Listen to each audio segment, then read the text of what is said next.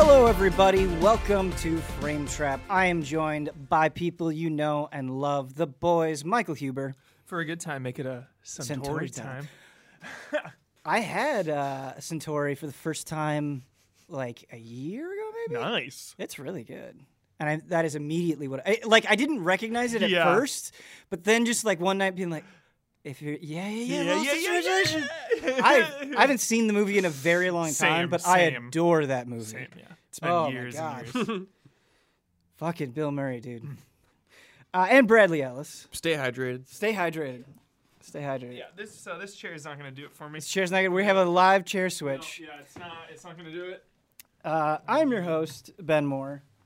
I would say the most exciting thing that has happened this week is the Nintendo Direct. Yeah. And so just very casually, because, you know, it's come up in other things. Sorry. Chaos. I'm sorry. It's all right. It's that's what the show is. That's where the people tune in, because this is the chiller show. Yeah. You know it's true. You know it's true.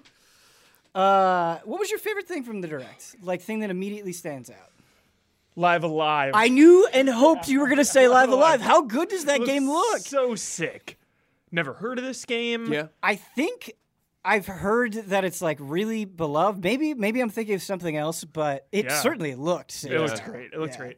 Anytime you do a sick art style like that, any game like that just looks like retro like that, I love. And then obviously the Old West. Mm-hmm. Yeah, definitely. Well, not just Old West, like every time. Numerous, numerous. Yeah, super cool. Chrono Cross and Xenoblade. Yeah. Definitely the Live Alive looked cool also, but like you were pretty stoked for Radical Dreamers. I was just really surprised that they included that. It's neat. I didn't expect that. Yeah. So Radical Dreamers is a great name. Yeah, you're a radical dreamer. It's a great name. You are. What was the other thing you said? Xenoblade. Yeah, that's mine. Of course. Yeah, right. Like I like Xenoblade a lot. I just don't remember the lore that well, so I'm like, you and Dummy are freaking out, like, oh shit, this thing. I'm like, oh, I don't remember at all. Yeah, no, it's I'm fuzzy on the lore myself. Yeah, seems and sprawling. Dude, I was paying attention. Yeah, it's sprawling. Those are long games too. They are. They're very long. Well, they also just get pretty crazy. They do, definitely.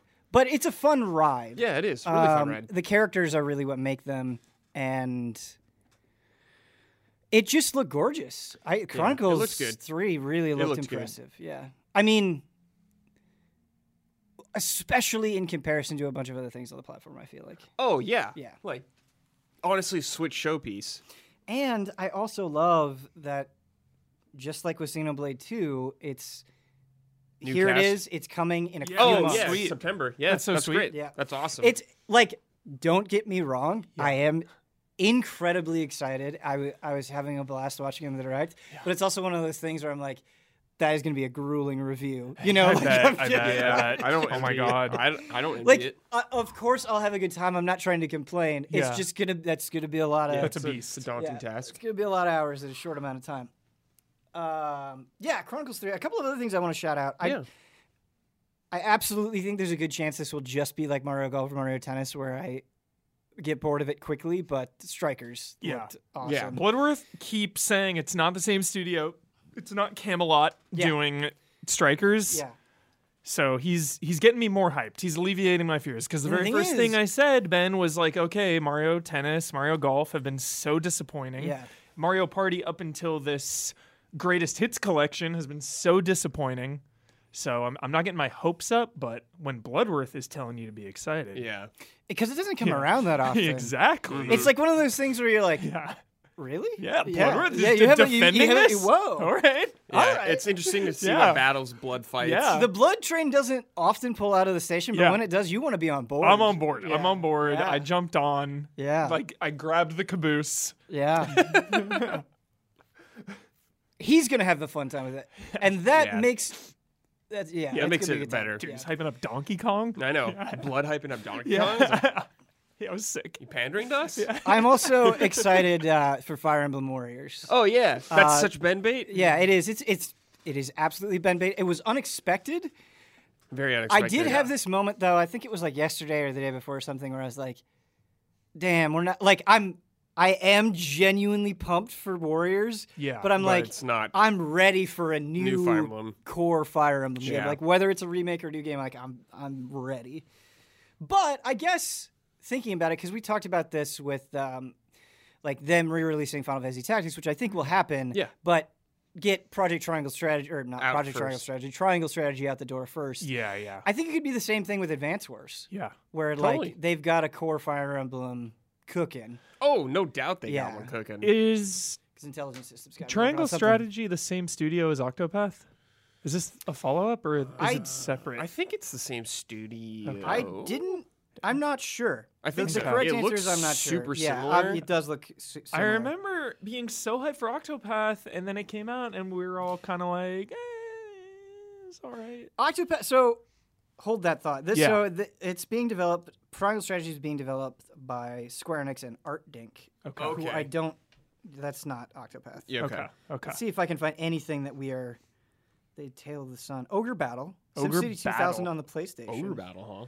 Tactics Ogre Battle. Let us come together. Tactics Ogre. Oh, okay, then this is getting me more excited. Yeah. Yeah. All right. Dragon Ball Z Battle of Z. Nice. Sword Art Online Lost Song. Okay. So they've been around, though. They've been around, yeah. When you're throwing Ogre Battle out there. I forget the Octopath team. I totally forget. But yeah, I hope this one. Acquire. Yeah, sorry to interrupt you. Yeah, no, that was good. That was important information. Yeah, I am very excited. I just hope it lives up, you know, because I do feel like we had such high hopes and so much hype for Octopath, and the takeaway was that it was just okay in the end. Octopath is a weird game where I got a lot of enjoyment from it, but it is not a game for everybody. I liked its structure and that you played as these 8 different characters, all with their own storylines. The combat system was awesome. So much fun. And like it really pushed you to learn that battle system and getting to learn the intricacies of the different characters is good. But it's one of those things where I think if you're not that into JRPG battle systems... You're not going to be as into it. Mm-hmm. The stories, while I think the framing was interesting, I think a lot of the stories were pretty mediocre. Disappointing. Yeah, scrubbed out. Yeah, and so I just don't think it wasn't the whole package. Yeah.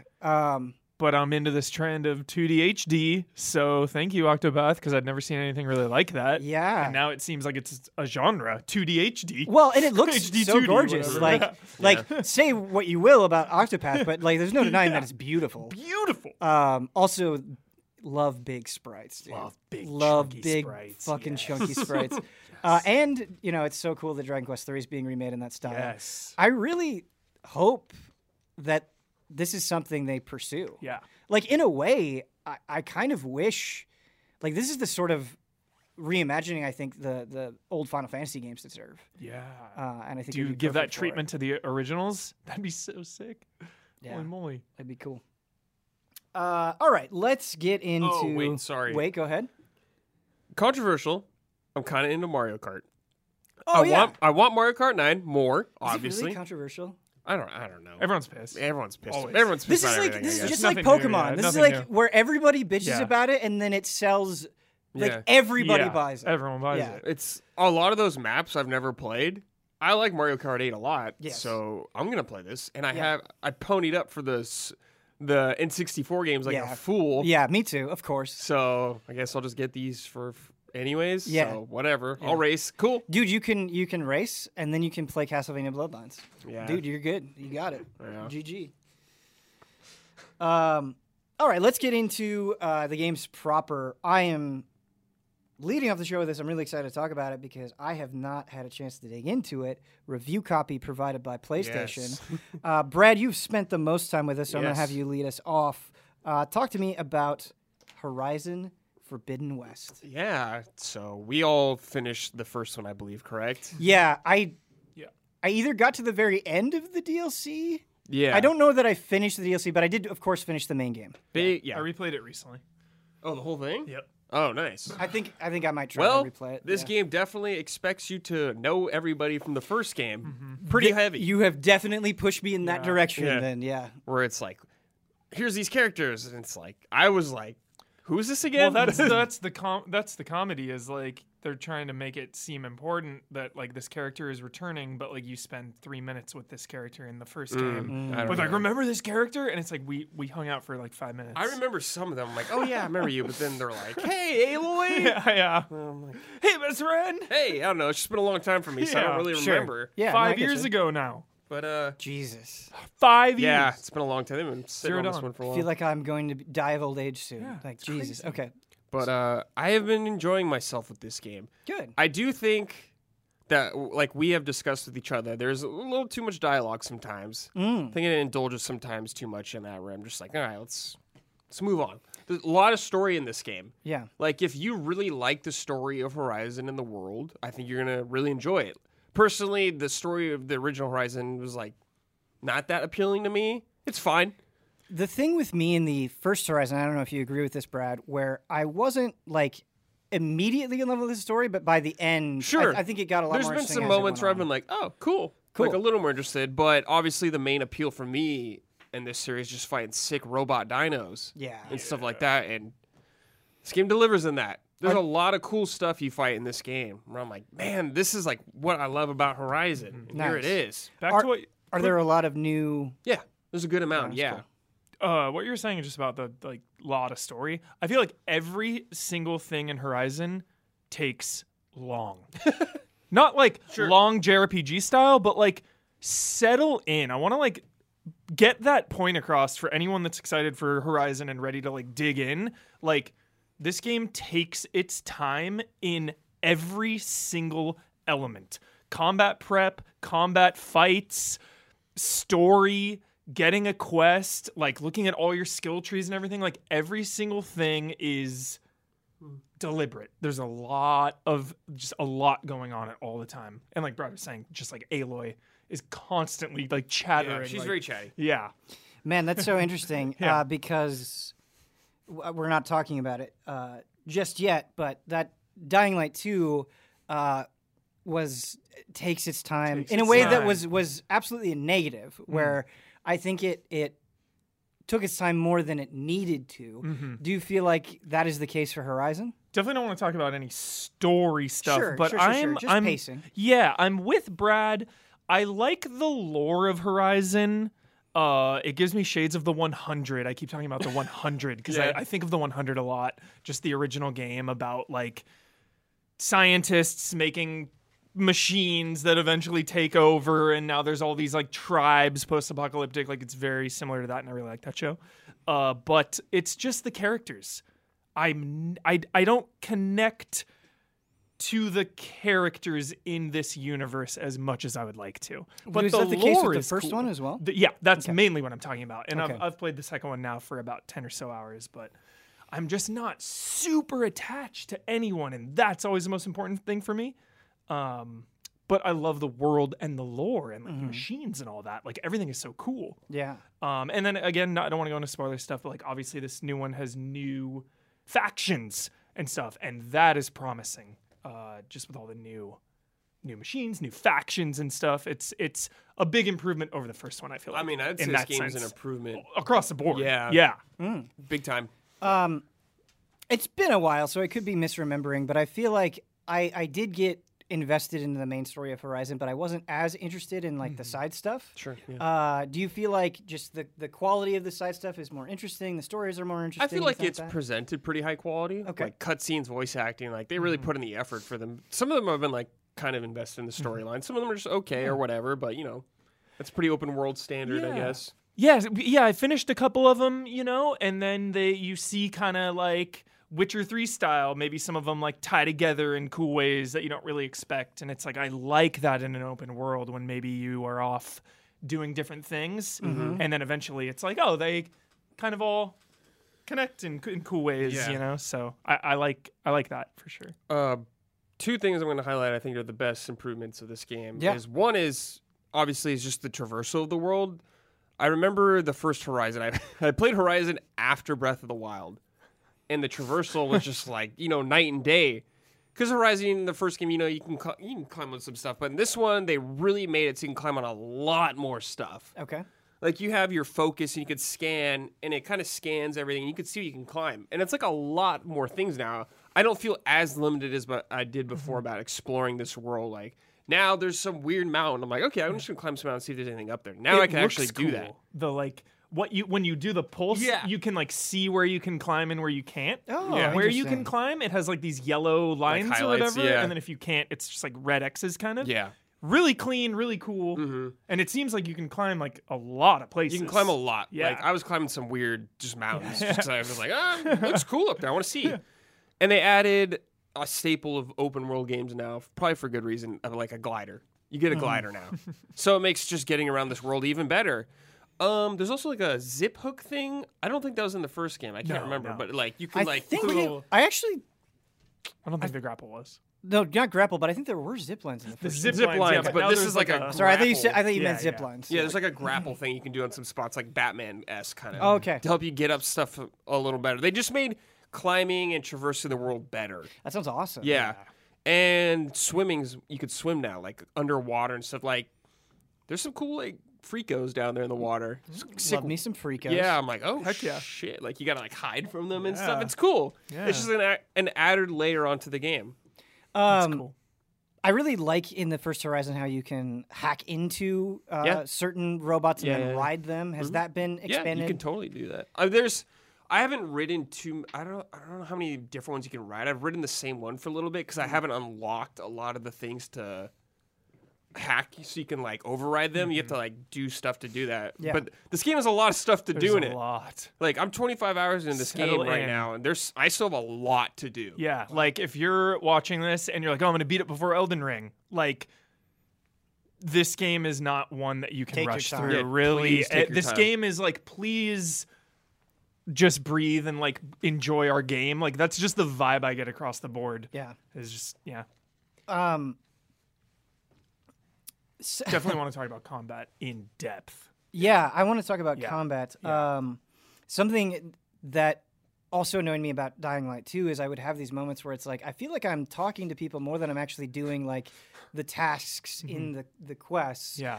And I just, it's something that I feel like bothers me more and more as time goes on, where it's like, if you give me a huge world, like, let me feel like I can breathe in it and give me a reason to go and poke around. Do you feel like you have that freedom? Do you feel like you can get there pretty quick and interact with the world? Yeah, there's definitely spots where I've gone that I felt like I went there because I wanted to. There's definitely like some sort of like city on the map that I didn't have like a main quest to go there for or something. I'm like, I don't know what that is. That looks cool on the map. I'm going to go see what that actually is. So yeah, nice. There's definitely a sense of freedom and exploration. Yeah, the first one barely had that. There's like 2 or 3 side quests that are in places that the main storyline doesn't take you to. So I hope in Forbidden West that there's a lot more of that. It seems like there will be. I want to talk about the upgrades. How meaningful do those feel? Pretty good. Like the main upgrade I went for right away is the slowdown time with the bow. Yeah. Because I'm like, okay, this is gonna be super important because the game's about like shooting off precise parts of machines and stuff like that. And yes, it was the correct choice for me. But also, like, a lot of the melee ones were super important for me because there's these quests for, like, battle pits, essentially, where you do, like, melee challenges and, like, arenas and different villages and stuff like that. And to do some of them, you need moves unlocked. So I'm like, okay, well, gotta unlock these moves. So I got all those, and, like, I've had, like, this tree. I'm really far in this game, but I'm like, there's usually something I've... always something for me to go for still right now. I'm like, cool. I still want this ability. Like, I got to invest. There's a lot of stuff to invest in if you want. Not just, like, passive things, but, like, new abilities, new, like, moves for your bow or, like, your different bows and stuff like that. So when you get something, it feels dramatic. Yeah. Totally. It could change the way you play, Tons of difficulties. I think there's 5. I'm playing on hard. There's very hard as well. I was like, easy, normal, hard. Hard feels good. Yeah, hard feels fair. Hard feels good. Yeah. Okay. Hard feels nice. Because I wonder if it's one of those things where it's like, if I choose normal, is it going to be too easy?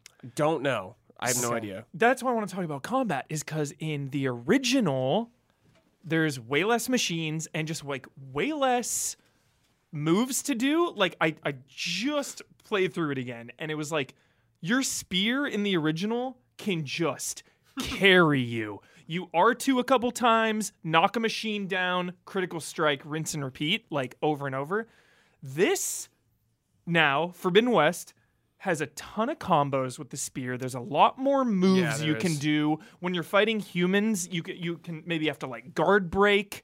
There's cool moves where you can, like, hit them and leap in the air and then shoot them. There's a new mechanic with the spear where you're building up energy on it, and then you can, like, slam them with it. It gives them, like, this energy on them, and then you shoot it. Cool. So it's just, like, a lot more active. Not only that, but the enemy weaknesses are actually important this time. Like, you really need to use your acid arrows on this enemy that is weak to it, and, like, your frost and your fire. You really have to, like, shoot the weak points. Early on, there's, like, the little scavenger enemy, and it's like he has this thing on the back where if you shoot it with an electric arrow, it'll do an AoE and, like, shock everything. Or, like, the same goes for another enemy that has, like, a fire thing, and if you shoot that with a fire arrow, it fire goes everywhere. So you definitely have to think about combat more, and there's a lot more depth. There's just so many more layers to it. Like, Horizon 1 is just like R2, R2, R2, R1. Like,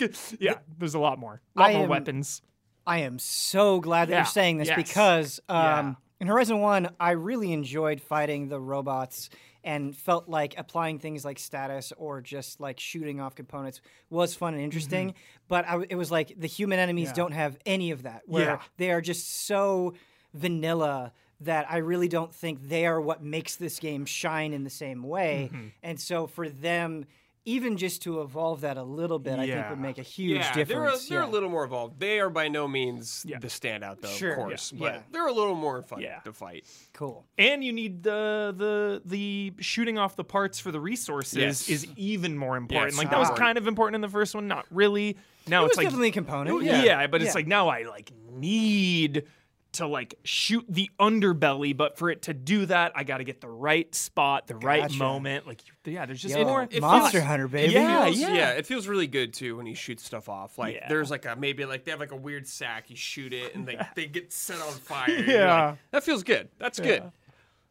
With the first one, there definitely was some effort in not having combat always be direct, where it's like, hey, set up a trap and try to lead them in here. Yeah. Do they lean into that anymore? Yeah, okay. Definitely. It's part of the game. Cool.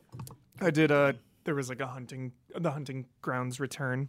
And there was one where it was like, kill the machines with traps. And it was tough because you had to, like, shock them under the bricks or whatever, and shock them and then shoot the brick and it falls on, or, like, you can shoot and, like, logs will come out, like, down the mountain. So cool. There's traps. Some fun stuff like that. Nice. Brad, you said you were, go ahead. Okay. It's not even close to Gwent or Fort Condor, but there is a game called Machine Strike or Machine Wars or something, and I'm hooked. I'm hooked on this. Is it a card game? No. It is, you get little pieces, and the pieces you get are machines. The board and the effects and everything is what's holding it back. Fort Condor, the presentation, and the Gwent presentation. Dude, Fort Condor was amazing. The best of the best. So lower your expectations for this. It's not in that top tier, but it's so fun. You have a huge grid board, and on the board are different environments. There's so much depth. I'm just going to give you the cliff notes. All the spaces have, like, you know, mountain or snow or grasslands, and depending on where you are, that gives your machines power. All the machines have different abilities and different strengths, attack, movement. Cool. And you just have to take turns and eliminate the opponent's machines. You can only move, you know, like chess style, you can only move certain areas and attack, and it's just so much fun. It's built into the world, like Witcher Gwent style, where you go to a town and there's someone there playing, or like you find pieces out in the world that make your deck better. So really cool, and I'm in. Do you get stuff that you can apply to the rest of the game from playing Machine Wars or whatever it is? You get XP and like I got like skill points, I think, for like beating some of those. Damn. Yeah. Okay. So definitely worth it. Yeah, if you like those, like, and money. If you love Gwent, and money, like, for winning. Stuff like that, games within a game, you're gonna really like this. Yeah. How, I feel like the UI though for it could be better, like just the presentation. Well, like it's because machines, it's like it's super primitive, you know? Yeah. It's like them just playing on a board game. Yeah. It's not it's not Fort Condor. Yeah. You know, crazy high tech. Fort Condor just raised the bar too high. Sure. Something I think Pokemon Legends does really well, or at least it came across that way in my playthrough, was money felt very valuable. And like if I did choose to really heavily invest in certain things, mm-hmm. I could easily wipe myself out of money. Yeah. How is the economy here? The beginning, it feels good. Okay. Yeah. I'm 10 hours in, it feels nice, but I think I made a mistake upgrading lower tiered weapons. Yes. I got a little carried away. I haven't done that really that much. Yeah, I think if you're even slightly smart about it, and pro tip, like don't upgrade your greens because you're going to get blues and purples. Yeah. I was like pumping things. I was just out of control, like pump it. And I was like, yeah, I shouldn't have done that. You just burned through them too quickly. Yeah. Well, it's like a lot of the stuff, the good stuff later on, yeah, it costs some money. Like, mm-hmm. not that expensive for me, but you like may need a component to buy this also. You need a part from some sort of monster, so you got to go out there and get it too, usually.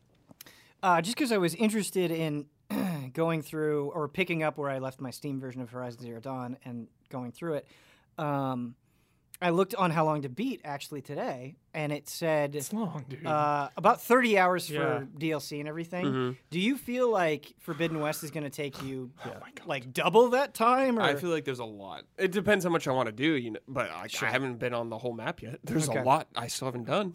I'm an open world completionist when it comes to quests. I'll do every quest, all the side quests even. Like that's my go-to. I don't do 100% collectibles. That's why I never get platinums. Because I'll do every single quest, but it's like I'm not collecting 50 feathers or whatever the hell. I'm 10 hours in, and it said I'm 10% done. Game completion. So, yeah. Damn. Settle in. I am not necessarily an open world completionist, but I feel like things that help motivate me to complete more quests are, A, if the rewards are amazing and I feel like I can actually apply them, like Shin Megami Tensei 5. I didn't do everything, but I did a shit ton. Mm-hmm. Or if it's like the quality of these stories is so good that you want to see more of them. I'd say it's a mix of both. Okay. There's some cool ones. I usually don't even know what loot I'm going to get. I don't even like look. Yeah. I just do the quest because I know I'm going to get skill points too, but I've gotten some pretty good rewards from like, oh, nice. and sometimes with a quest, I'm just like, what am I doing? Who is this person? What did they want me to do? Like, a lot of lore, you know, a lot of lingo. Like this is a full on like world where they expect it's like that kind of thing where it's just like they're going to be talking in their game language of like this and the Osirum and Avad and the Sun King and like all this stuff. Man, there's a lot. There's a lot in this game. Like it is a slower paced video game. You're giving me PTSD and like it's something that's scaring me, honestly, because, like, Dying Light 2, I was like, okay, I'm going to, like, really pay attention. I'm really going to go through these dialogue trees. Yeah. And then you get to the end, it's like, okay, most of that didn't matter at all. And it was really frustrating. And I felt like they had so much lore, but it wasn't wielded effectively. And so, a lot of what you're saying about the combat, about the world, I mean, Horizon Zero Dawn was gorgeous. Yeah. I'm assuming this is gorgeous.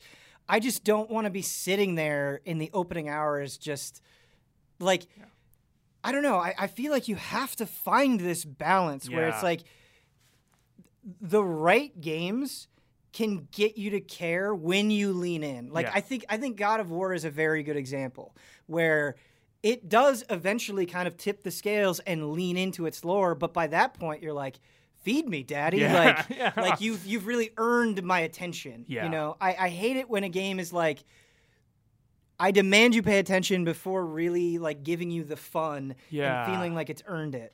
Yeah. It drives me nuts. Yeah. Yeah. And there's a lot of like optional dialogue and like, I don't want to skip that. Mm-hmm. Like you come to someone and it's like, okay, exhaust the five things on the, dialogue, you know? And like, that's, there you go. 10-minute conversation with an inconsequential NPC. You know, there's just a lot of that. Yeah. So just be prepared mentally for that. And I think you'll have a better time. Because when I jumped in, I was like, let's go, Horizon, I'm ready, like machines, I'm ready to mount and smash. And it's slow it down, pump the brakes. Yeah. I only pick dialogue if I actually want to hear about it now. Yeah, like, I'm like, yeah, I need I'm just to. Like, I'm not exhausting to. All this because I don't care. Yeah, yeah. I'm just going to ask you questions about stuff I actually care about. Yeah. Sure. Yeah, and that's, maybe that's going to be the right approach for me. Yeah, it's like Bloodworth when he was like, epiphany for me, but I can't do it still. When Bloodworth was like, Witcher 3, you're not supposed to do every quest. It's like, you're not supposed to. Yeah, they're all there, but like, really, you're not supposed to do every single 100% side quest. And I was like, but I need to, but I don't want to miss anything. He's like, it feels unnatural. You're burning yourself out. Like, would Geralt really be doing 100 things? Like, the thing about The Witcher, though, is it kind of goes into what I was saying earlier, where the stories are so good. Exactly. I don't want to miss any of those. You don't want to miss them. Like, yeah. The context around it, I mean, of course, I'm not talking about like clearing monster nests or things like that, but like the actual side quests could be very enjoyable in Witcher 3. Mm-hmm. Yeah. Cool. I'm sure there will be more Horizon. I'm going to dig into it at some point, Forbidden West, in other frame traps, but let's move on because I have played this game, and Huber, I know you've played a ton of this game, and Brad, I know you've played some of it as well. Sifu. Dude, Sifu... We got to have a really intense discussion. About difficulty. We got to talk about this. Yeah, uh-huh. It's happened today. Mm-hmm. They're going to patch it. Oh, no. They're adding a harder and an easier difficulty for this game. I guess I shouldn't say, oh, no. I mean... So, I just want, like... I want to express my feelings in a way where I can be understood. Okay. Frame trap is. Like, we need to talk about this. We need to hash this out. Yeah. Because there's so many fine lines with this discussion. Accessibility and difficulty to me are two different things. Yes. Do we agree or disagree? Absolutely. On that? I think that is strictly true. Okay. Yes. Everyone complaining that this game is too hard, like, my first question is, how long have you played? You know?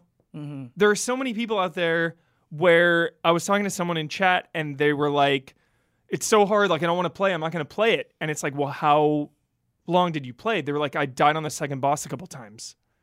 And I was like, just a couple times? Like, put more time into it. I feel like with game difficulty discussions, like, everyone wants instant gratification and everyone wants to just constantly progress, but the second you die on something and have to redo it even once or twice, people are out. And then they get to play the victim. Okay, this may sound harsh, but I really want to talk this out. They play the victim because the game isn't holding their hand and it's like too hard for them, but they still want to play it. Like, I don't understand. I don't understand that, like, you, and then it's and then they play the victim, and then, like, maybe I seem like the bully because I'm like, yo, just practice, try. Like, not every game is for everyone. It's not a one size fits all thing. Yeah, and so it's kind of this huge mess, and you have to be careful because I feel like the difficulty conversation, it's really intense. It's really intense, and people, like, I think they hear something and they take it personally. Yeah, or I'm not attacking because you have a different viewpoint. They kind of jump down your throat. It's like, no, I'm not doing that. So to get what you're saying, I think it's many, many, many things, right? Like, just because somebody doesn't like how hard a game is, they could feel that way for a bunch of different reasons, right? Yeah, maybe there are, like, maybe physical limitations that they have that make it harder for them to play games, or they just don't have a lot of time. Mm-hmm. It could be many, many things. I also think sometimes that pride gets in the way. I really do. I think you know, like, you get really good at a game and you tell yourself, like, oh, I'm good at games, and then you go on to the next thing and you're like, well, this game is bullshit, right? And it's just, I'm not even saying this to insult people. I think that's a natural thing that every human being losing in a game hurts. Yeah, it absolutely hurts. It's no one wants to lose. Yeah. But like facing that, like, the whole Sekiro PC gamer thing about the person who cheated for the final boss, and then, like, you cheated yourself. That whole thing, but, like, there is merit to some of that where, like, when I haven't finished Sifu yet, I'm on the final boss, but, like, when I finally got to the last stage, or, like, watch the stream, when I finally beat the second or third boss, like, without dying a lot, like, it was euphoric. Like, yeah, it sucks for those maybe couple hours when you are grinding it and replaying something, but then you beat it, and, like, a lot of video games don't do that anymore. They don't give me that feeling. That's why everyone loves From Software games. Like, not the only reason, but that's a big reason why everyone loves From Software games so much, because it's rewarding in that sense. And it's like, all these people coming out of the woodwork like, F that, your game's too hard, I'm not going to play, where's the easy mode? Making everyone else the villain because, like, why? Why is everyone the villain because, like, a game doesn't have an easy mode? I just don't understand this. And it's not gatekeeping. That's what I wanted to say. The fine line. The fine line of, like, I do want everyone to enjoy Sifu, obviously. But I just ask that, like, you don't give up immediately. Like, put a little work in. Put a little bit. Yeah, I really, the gatekeeping conversation is really frustrating, because gatekeeping is not you are going to like everything. That's, like, gatekeeping is not ensuring that every single game that comes out you're going to enjoy as much as everybody else. That's not what gatekeeping is. Gatekeeping is saying you are not allowed to enjoy this. You shouldn't enjoy this. That's not what anyone is saying. That's not what anyone's saying about Sifu. It's hard. It's hard, and you can jump in, and you might die a lot. Absolutely. Die a lot. If you got on here and you said, you know, get good, suck it up, or you were insulting or condescending, that would be gatekeeping. But I also, like, I also think it's really important, like, sometimes things are internal things. You know, we all, like, have our own subjective tastes, and you don't have to like what everybody else is liking. That's okay. Or if you do like it and no one else does, that's fine. But that, it really frustrates me when you turn that opinion and try to make it a decree. Where it's like, this has to exist. This has to have an easy mode. Like, it's insane to me. This game is so balanced with its difficulty. It is insanely punishing, but after just practicing for a couple hours, like, oh, dude, it's night and day. Like, I can destroy the first two levels without even dying. And, like, a week ago, I got to level 3 when I was, like, 60 years old. And now, like, played for a couple days. It's just this immediate, like, I don't want to replay something. I don't have time for that. So because you don't have time in your life to, like, put in the time, you know, everyone else is a bully and gatekeeping. Like, grow up. Well, yeah. I mean, I think it is okay to have frustrations and vent, right? Like, everybody needs to do that. There's no way you can, like, calmly approach everything, right? Like, even when you were playing Sifu on the stream, I was broken down. You got frustrated. And I think it is okay. I think the problem that I run into is, like, when it turns from frustration to, like, these demands is where it becomes a problem, where it's like, you know, because I had this negative experience or because I'm feeling bad, like, there's so many things worth doing that are immensely frustrating. Like, an example, okay? I love writing. I love doing it. It's like my passion. It's something that I think I'm good at. Every time I sit down to write, it's the worst fucking thing in the world. It's the worst feeling on earth. It's the worst feeling. I've written many things. I want to throw up. There are just times where you sit down and you're like, ugh. Like, it's you feel it. It feels like somebody just dropped a weight on you. Right? It's not fun, but when I get done, I'm like, okay, that was worth it. Right? Sifu, worth it. And here's the thing: if you're like, oh man, like, I have a job, I work so hard, I have this going on, I have a family. All that stuff is valid. No one's saying that it's not valid. But then that's fine. You know, like it's play just one round a night or don't, like, play. I don't know. It's just like, don't we as humans have to constantly make choices all the time, right? Like, it's like, I'm not going to watch that show because it's too long, and I would really want to, but I'm not going to One Piece, it's too long. I'm not going to tell him to make a One Piece Kai. I'm not going to go out there and be like, all right, cut out like half the episode. You're not going to do that, right? Because it is like, it's like, let the millions of other people enjoy it. You know, I just, like, Sifu is so shot in my arm, dude. This game is perfect, and I wouldn't change a frame of it. Like, it was really difficult for a while there, but, like, I overcame that, and now I'm never going to forget this game. It's so memorable. So, like, back to the gatekeeping thing of like, oh, easy mode, like that kind of devalues it for me because I went through this challenge, but like that I don't agree with. Okay.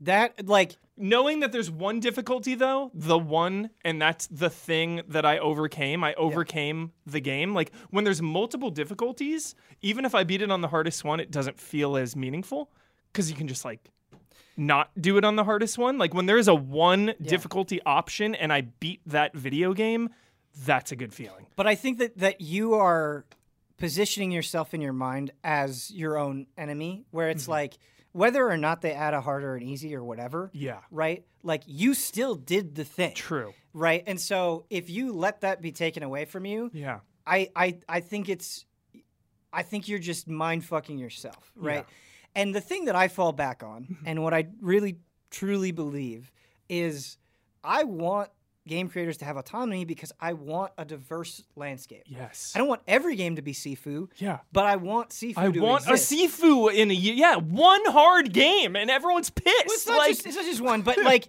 if the Sifu developers were like, no, this is the experience that we want it to be this difficulty. Yes. We think that there is. That's what I was going to say. The one thing I like about often with one difficulty is it feels extremely tailor-made around the developer's vision of how they want to present this game. I got no problem with difficulties for games like that, but I just think there's something really special about that.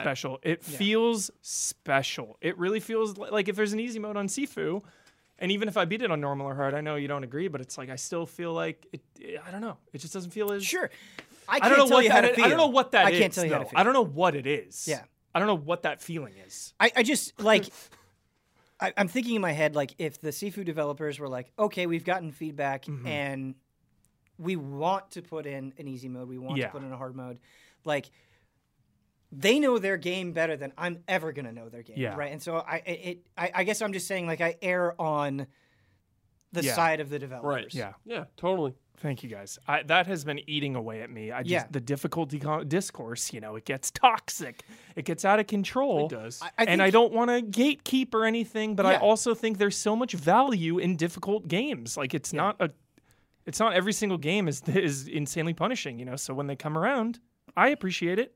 There is this weird thing in gaming culture that I think even if you mentally try to get away from it, it's still so ingrained in gaming culture that it's hard for your heart to separate from it, where, like, we say this jokingly, but video games are such a flexible and diverse medium that it's like, it's okay. Like, if you want to play games on easy, like, there's no shame. No shame. There is nothing that you should not hide that, right? Like, it's totally okay. Yeah. If you want to look up YouTube videos, if you want to go on Game Facts, like,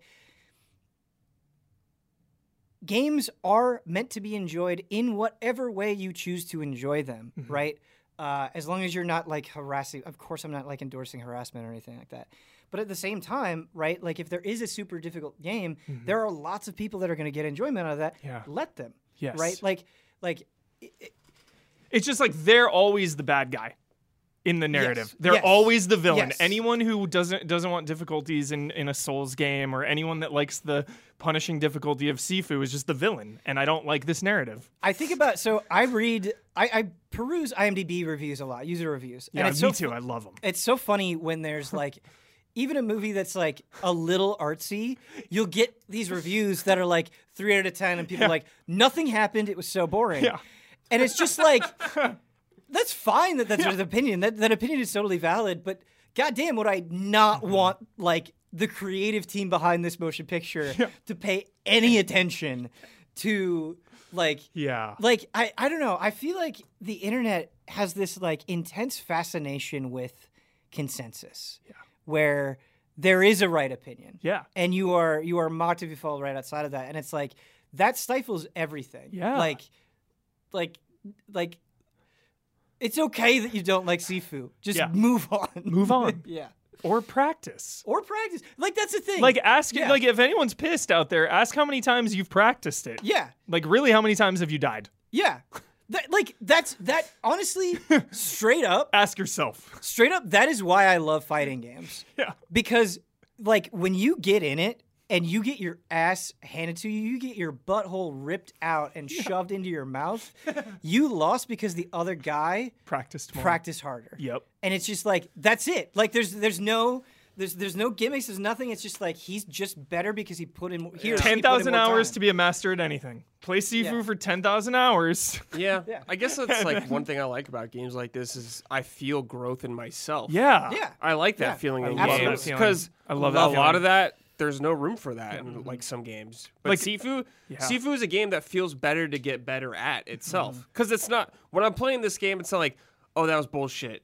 This game's messing up right now. Sifu feels so tight that it feels like, yes, I will get better at this. Yep. Yeah. And the game will reward me for it in a good way. Going back to the earlier levels when you're really good and then just like destroying it is one of the best feelings of the year for sure. Brad, I think that is a point worth emphasizing is I don't think anyone ever just likes a game because it is hard. Yeah. Right? Like, when I booted up Sifu for the first time, I was like, this is so immaculately crafted, right? I think visually, I think the sound design is incredible. The sound is so good. I think the way that it sort of adopts fighting game philosophy and puts it into this brawler style is really interesting and cool. Like, threads the needle flawlessly between beat 'em up and fighting game. Yeah, and like, the environment design where you have to work for shortcuts to help you on subsequent runs. The fact that, like, when you go to, like, one of the shrines, you have to, like, there's things that you can unlock if you get there at a certain age. There's things based on score. There's things based on XP. It's like all of this is really well thought. It's not just because you want to beat your head against something. It's because when you get good at Sifu, you literally feel like a martial art god. Yeah. It's so good. You're not just memorizing enemy layouts and patterns. You know, you're adapting on the fly with them. Yeah. And because, like, naturally in any game, right, I think if you can find an avenue to exploit, you're going to naturally gravitate towards it. And that's what's so cool about Sifu is, like, you'll find yourself relying on a trick and then it will immediately shove something in your face where it's like, yeah, that's not going to work anymore. Right? And so it demands you to really dig into its systems, and I always respect that about a game. I'm loving it. I'm loving the vibe. I'm loving the story. Just a nice little tale of revenge. Taking out the like grandmaster, it gives me like Blade of the Immortal vibes heavily. Some like Akatsuki organization, you know.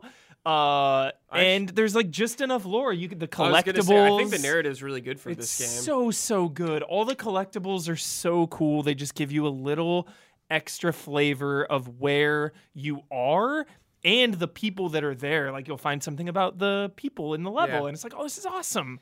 But you know what? I mean, based on what I've experienced so far, what's sick about Sifu is it has that narrative, but that narrative never gets in the way. Sifu just fucking goes. It goes. I love that so much. There is no dragging. Yes. There's none at all. And the age mechanic is really interesting. Love the weapons, the staff, the pipe, the bottle. Yes, I love the weapons. Great boss fights. They're all pretty different. The only thing that I would say that I don't like about Sifu, or I'm like, okay, that feels a little bit like an antithesis to every other design decision that you have, is there have been moments where it's like, okay, that guy came from off screen. Yeah. Or like camera can sometimes. It's not constantly. It's not perfect, but there are just a few moments where I'm like, okay, that seemed a little. It's the nature of games like this. Yeah. Because like most of the time, right, it's like, no, I lost because I just did the wrong thing. Yeah. And so the moments where it's like, okay, I couldn't see that coming, do feel a little frustrating. Yeah. It's, the StarCraft 2 moment for me was learning to block the lows and just getting those down. Like one of the first guy in the club or the first level, he's like does the sweep kick. He's like a martial arts dude. Well, they're all martial arts dude, but like he does the sweep kick, and like the first couple times I was like, shit, this guy's crazy. And then it was like, oh, just like dodge high low, easy. Gotcha. In the second level, there are these like ladies that they'll knock you down, and then if you don't get up, they'll do a heel slam. Get out of there. And it was such a great way to be like, if you get knocked down, don't fucking stay there. Yeah. Get out. It was a great teaching tool. I think one thing I really like about this game is how it handles its roguelite element, or your run, essentially. How you get these shortcuts you unlock, but the shortcuts are so genius. Always maybe the best choice. Yeah. It depends on what you want to do that run, because there's upgrades at some of these levels that you can get that are like permanent for your run, but if you use these shortcuts, you're gonna skip some of them. Yeah. So I've definitely run into parts where I'm like, do I want to use this shortcut or not? Do I want to avoid getting in a fight and maybe finish the level at a younger age, or get this power-up that could help me throughout the whole run? That happened to me, and I was like, I'm just going to try the boss really quick and skip two of the shrines, and then I beat the boss, like, pretty good. So I was like, shit, I beat the boss pretty young, but I missed out on the shrines. Do I replay? Do I keep going? I don't know. It reminds me of Returnal and running into those rooms where you're like, okay, this is signifying to me that it's going to be like a crazy room with a lot of shit. Like, do I really need that right now in my run? Like, do I have, love those guys. Because you're like, well, maybe I just want to get past this level. I just want to see this level through, beat the boss. So I'm going to use this shortcut. And you beat the level, and then you're like, exactly like Hubert, you're saying, like, well, maybe I could do this a little better now. Maybe you gained a little confidence by beating that boss. You're like, you know, maybe I will go back and get that now. That's a really sick, just extra layer of thinking to the runs. That it sounds small, but when I was playing this game, I was constantly thinking about this every time I'd restart something. Yep. Something that I also struggle with in Sekiro, just because I think it's something that you don't have to deal with in many games ever, is... blocking high and low. The high lows. And not just blocking or doing the back dodge is... you really got to, like, practice. That's it. Yeah. That's the thing. That's the barrier. Once you get the high low dodge down, like, you will have such a better time in this video game. And, like, it didn't take too long. Yeah. Like, you can do it. You can do it out there. Just be patient. Also, play in doses this game. Hour or two at a time. Like, don't grind Sifu... all night long, unless you're on like one fight, maybe then grind it. But like if you're just playing through like a couple hours here, a couple hours there, like I don't know. So, yeah, I think if you bash your head against the wall too much, you take get breaks, frustrated, take, break. Take breaks, angry at the game, and you're like, you know, I'm not gonna play this game anymore, kind of thing. Because the angrier you get, the more you're gonna. You have to know when to walk away with games like this. And get back. for sure. Because I think of like Curse of the Dead Gods or Hand of Fate, Ben. Those are games that I walked away from because they were so hard. Hard in different ways, I guess. Like, Curse of the Dead Gods is skill-based, but, like, Hand of Fate's a little RNG. But, like, I don't know. Like, just this expectation that everyone should be able to beat every single game is I'm just trying to wrap my head around it. Yeah. Like, it's like they're right that, you know... I don't know. Some games are hard. Like, am I smart enough to read like Ulysses or Tolstoy? Like, no, it's not for me. I don't know. Well, like, not every game or every movie is for everyone. I don't know. Like, I don't know. I also think it is possible to like just value and experience with a game. Again, I think we just put like weird, arbitrary limitations on ourselves. And so, like, a perfect example of this is I love God Hand. God Hand is one of the most difficult games I've ever played. I've never finished God Hand. I still value that game. I still appreciate the time that I've put into it. I think it's a really fucking cool, special game that's so sick. Like, all of those feelings are still valid. Like, you can still get a great experience out of something, even if you don't beat it. That, dude! Or it kicks your ass. What the hell? People are so pissed, but people don't even finish video games anyway. Right. What are you yelling about? Just play Sifu, and then when you start dying a lot, then quit. Like, or just take a break. Or take a break. You know, like people don't finish games anyway. Look at the percentages. Like, it's there. The numbers are there. Like, people don't want to quit a game because they can't do it. Yeah. If they quit a game because they get bored of it, they're more okay with that. Yeah, like you had your fun, and now it's time to put it down. Yeah, and versus like this brick wall. Like, what the hell? I paid for this. I'm dying a lot. I get that. Like. Maybe buying the game with money and then like not being able to complete it is the one argument that I can get behind, where it's like, okay, that does suck. If I buy a movie, I can watch it till the credits. Like, but like maybe you don't beat it until like a year from now. Yeah. You know, it's like all I'm trying to say is like, why are you putting so many restrictions on yourself? You know what I mean? Yeah. Like, sure, maybe you didn't beat it as quick as Joe Bob, or you got stuck on a boss, or things didn't work out, or you got really tilted like one night. It's just like, chill out. Yeah. Take your time. Life is hard. It's like, it's okay, you know? And I just don't think those kinds of restrictions help anyone. Yeah. I don't know. Do you agree with that? I agree. Do you think that's too idealistic? No, I agree. Okay. I've been thinking about this a lot, so I'm glad you took the time to talk it out. Just been thinking about it. And then it came to a head today when we're filming this. Today, because they announced easy mode, hard mode coming. I did not know that, yeah, until they did. People were rejoicing. But the consensus was, oh, I'll play now. Yeah, and that's okay. Versus, but like, you didn't even try. It was like, oh, I'll play now that you have an easy mode, but I wasn't even going to try on the normal mode? Like, you can't let that get under your skin, yeah, though, because then it's like, yeah, because really all you have control over, right? It sort of gets back into the, like, you can appreciate stuff in your own way, but you don't really have authority over how other people exactly enjoy things, right? Yeah, and you so do you, like, you do you. So it's like people are in or out for many reasons, right? Mm-hmm. Maybe they don't like someone's, like, the faces in one game, and they're like, I'm not going to play it. It's like, whatever, you know, it's like, it's not my job to get you to play or not play things. But when you start talking shit, like, and demanding an easy mode. Then you're just being annoying. Yeah. Yes. And that's where I'm coming from. It's the people demanding an easy mode and complaining that the game is too hard. Because it's one thing to, like, play the game and be like, okay, here's how I think it could be better. Here are weak spots of the game versus, like, never played it, too bullshit hard, GG. It's just like, okay, well... yeah. All right. Yeah. Like, it is even just, like, the tone in which you approach things, I think, can make a huge difference. Yes. Because accessibility is needed. Absolutely, things should be accessible. Yes. I don't want every game to be Sifu. Definitely. I would go nuts. Yeah. Yeah. Oh, my God. Yeah. I'd go insane. Every game is Sifu. I don't know. It's such an interesting... I'm sure this conversation has pissed off people. Oh, my God. Everyone's so mad. Everyone's so mad. Yeah. But some people have our backs, probably. That overcame the mountain that is Sifu. It's just, but before, like, I hope you're not pissed, because I'm coming from a place where, like, I want to hash all this out. Like, there is a middle ground for difficulty in video games. So, I don't know, but not every game needs to be easy.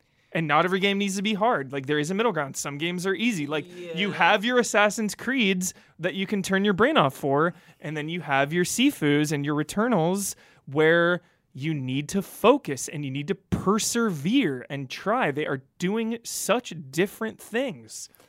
I wish I believed that there was space for middle ground. I just feel I feel like our brains have been rewired because of how the internet works now. Good versus evil, right versus wrong. It's good versus everything. Everything is a fucking fight. Everything is a fight. Everything is, I can't believe you feel this way. Yeah. You know, and because, like, the world is so fucked up, I think that has also elevated things. But it's just like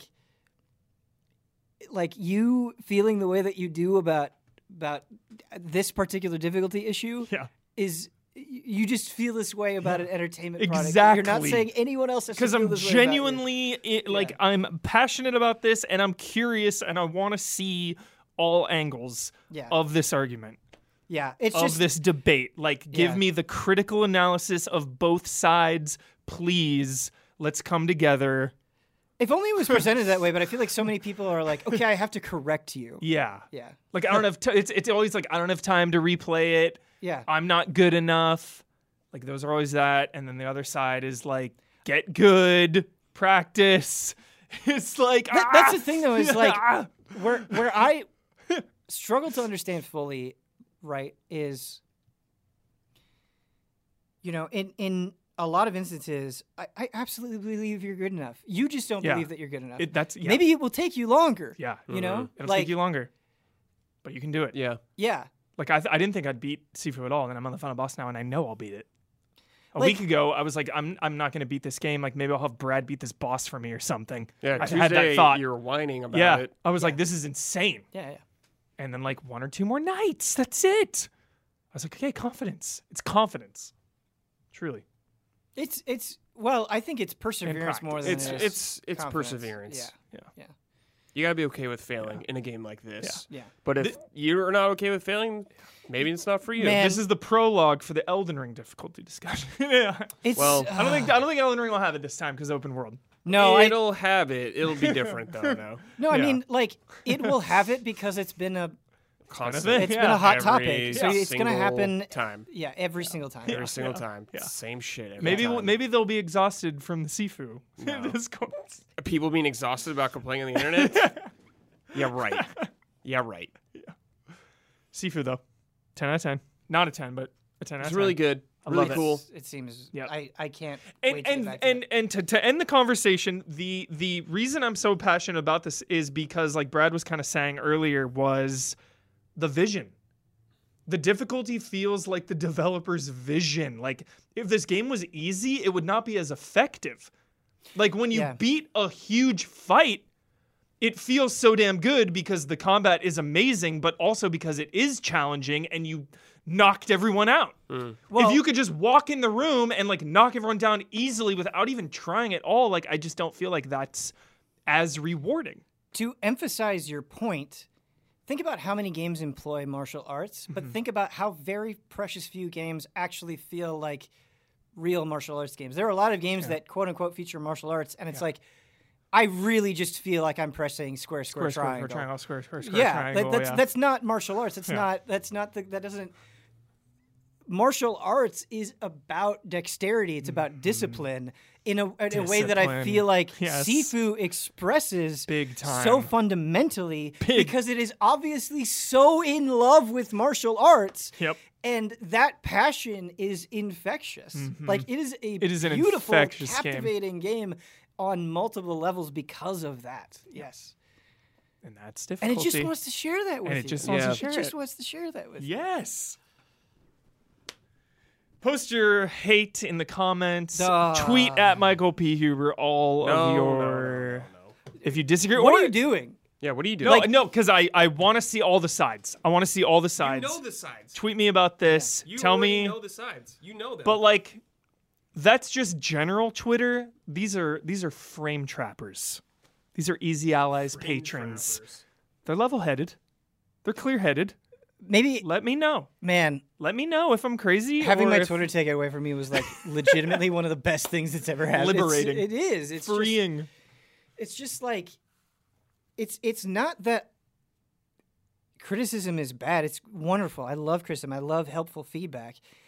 It's just like it just gets there. Sometimes there are just so many voices that you're like, I just can't fucking process this. Yeah. Where it's like, if it's like a nonstop river of voices, you just short circuit, right? Like, it's just because it's like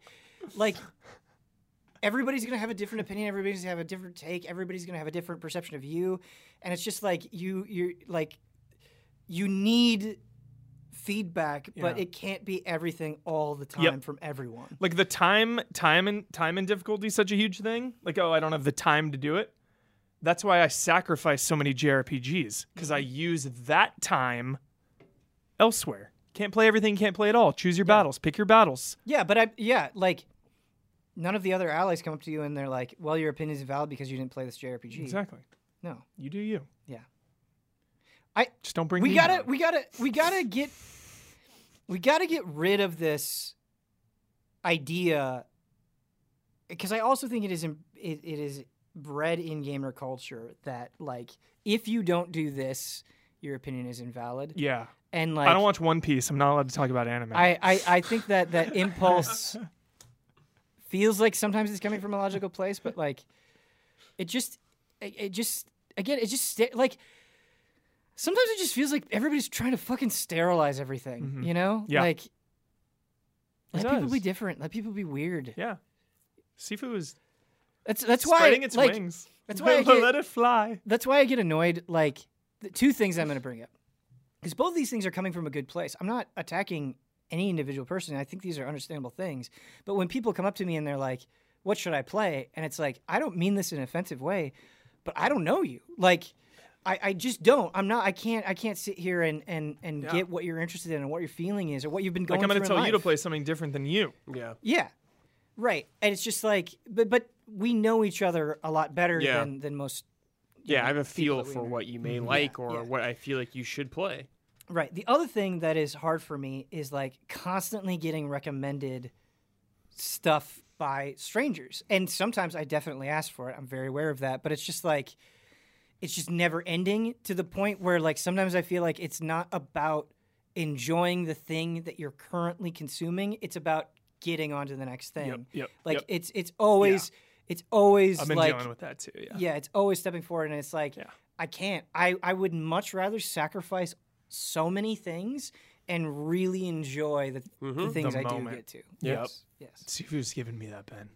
That's awesome. I'm just like in this hyperbolic time chamber where like nothing exists. That's awesome. Just Sifu. I feel like this game is so good. Yeah. Allies, play this game. Do not be intimidated. I mean, they're at an easy and hard mode now, so if you were intimidated, like it's coming. Mm-hmm. But dive in. Yeah, if you play it on easy and you beat it, and you're feeling like you want more, maybe bump it up. Yeah, and if you don't, that's fine too. Yeah. Mm-hmm. You got options. It's just sick. Give it a try or don't. It's okay. Just don't tell me what to do. Right. Don't make demands. Don't demand anything. Yeah. I'm going to talk about Dying Light 2. I don't know if I will talk about it for long. Sorry, that was long. That had been like eating away at me, Ben. I'm sorry. Those are some of my favorite frame track conversations. Okay. I don't want it to just be this game is blah. I want. That's why I think you guys are very good on Frame Trap, because I want to have those deeper conversations. Difficulty. Dying Light 2 is a heartbreaking game. Damn it! Oh, yeah. I want to play when it's patched. It's not that, because like I would say for the most part there was one time I like fell through the world. But, love that. But for the most part, I would say like I didn't really have a lot of technical problems on PC. I was really looking forward to Dying Light 2. I think if you've been paying attention to me and to Frame Trap the last year or so, I've really expressed an enthusiasm for Dying Light and really liked some of what Dying Light was doing. And so I was really excited to review Dying Light 2. Yep. And it's not even that I think Dying Light 2 is a bad game. I think in a lot of ways Dying Light 2 is a good game. I think it does a lot of cool things. And so let's start with the positives. The parkour is still just like second to none. It seems really fun for what I played.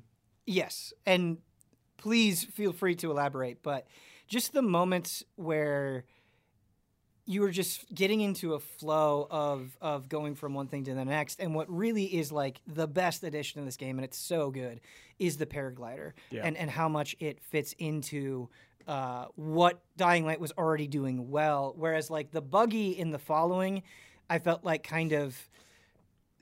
It was fun. It was cool. It was fun, but it felt very separate from your other movement options, whereas I feel like the paraglider kind of blends into everything more seamlessly.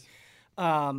And you were talking about like how gliders are just so common now in open world games, and I think that that's true, but what's neat about the paraglider is I feel like it's not something that you rely on, and it takes like a good bit of skill to you can't over-rely on it from what I remember. Yeah, like you're just running around, and it's like, okay, there are vents that you can try to hit to shoot up, and you have to gauge distance pretty well, but there are just times where I feel like running across a rooftop is better than gliding from one place to another. So it's just a cool tool. I mean, I'm not saying... It's like an overuse thing for a bad reason. To me, it's like a logical step of why it's in this game. I would also say, and it's hard to articulate, the gliding feels very different from other open world games. It does, yeah. There's a lot more weight to it. Yes. Whereas I feel like a lot of times gliding in open world games can feel very like weightless, where you just sort of like, hit a button and watch it happen. Just like, whoop! Yeah, exactly, whoop! Exactly. Fall, so that's, whoop, whoop. That's what I'm trying to get to. Whereas in Dying Light, I feel like you have to... exercise more finesse to really accomplish what you want to do. And it's like, when we were playing co-op, we kind of ran into this where... I was like, how do I do this? Yeah, yeah. There's definitely a small learning curve to it. So was Breath of the Wild the first like open world game with a glider? No. I don't think so, no. But it popularized it. It just was so essential. Yeah. Yeah. Great. I was trying to like think. And I think maybe it showed potential of like what it could do for an open world game. Yeah. Breath of the Wild to me is just one of those games that I think was just so impactful that it's like your brain, it's lodged into your brain. Yeah. But other things that I like about Dying Light 2, I think the way that they handle up the level up is really, really cool. So now you have like a parkour skill tree and you have a combat skill tree, and as you do things associated with them, you will level up in those individual skill trees. And every time you level up either one of them, your overall level will get a notch up. And so there are times where, and I feel like it kind of just naturally guides you into certain things where you're like, oh, I'm close to getting a parkour level up. Why don't I go do this thing so I can get some more parkour experience?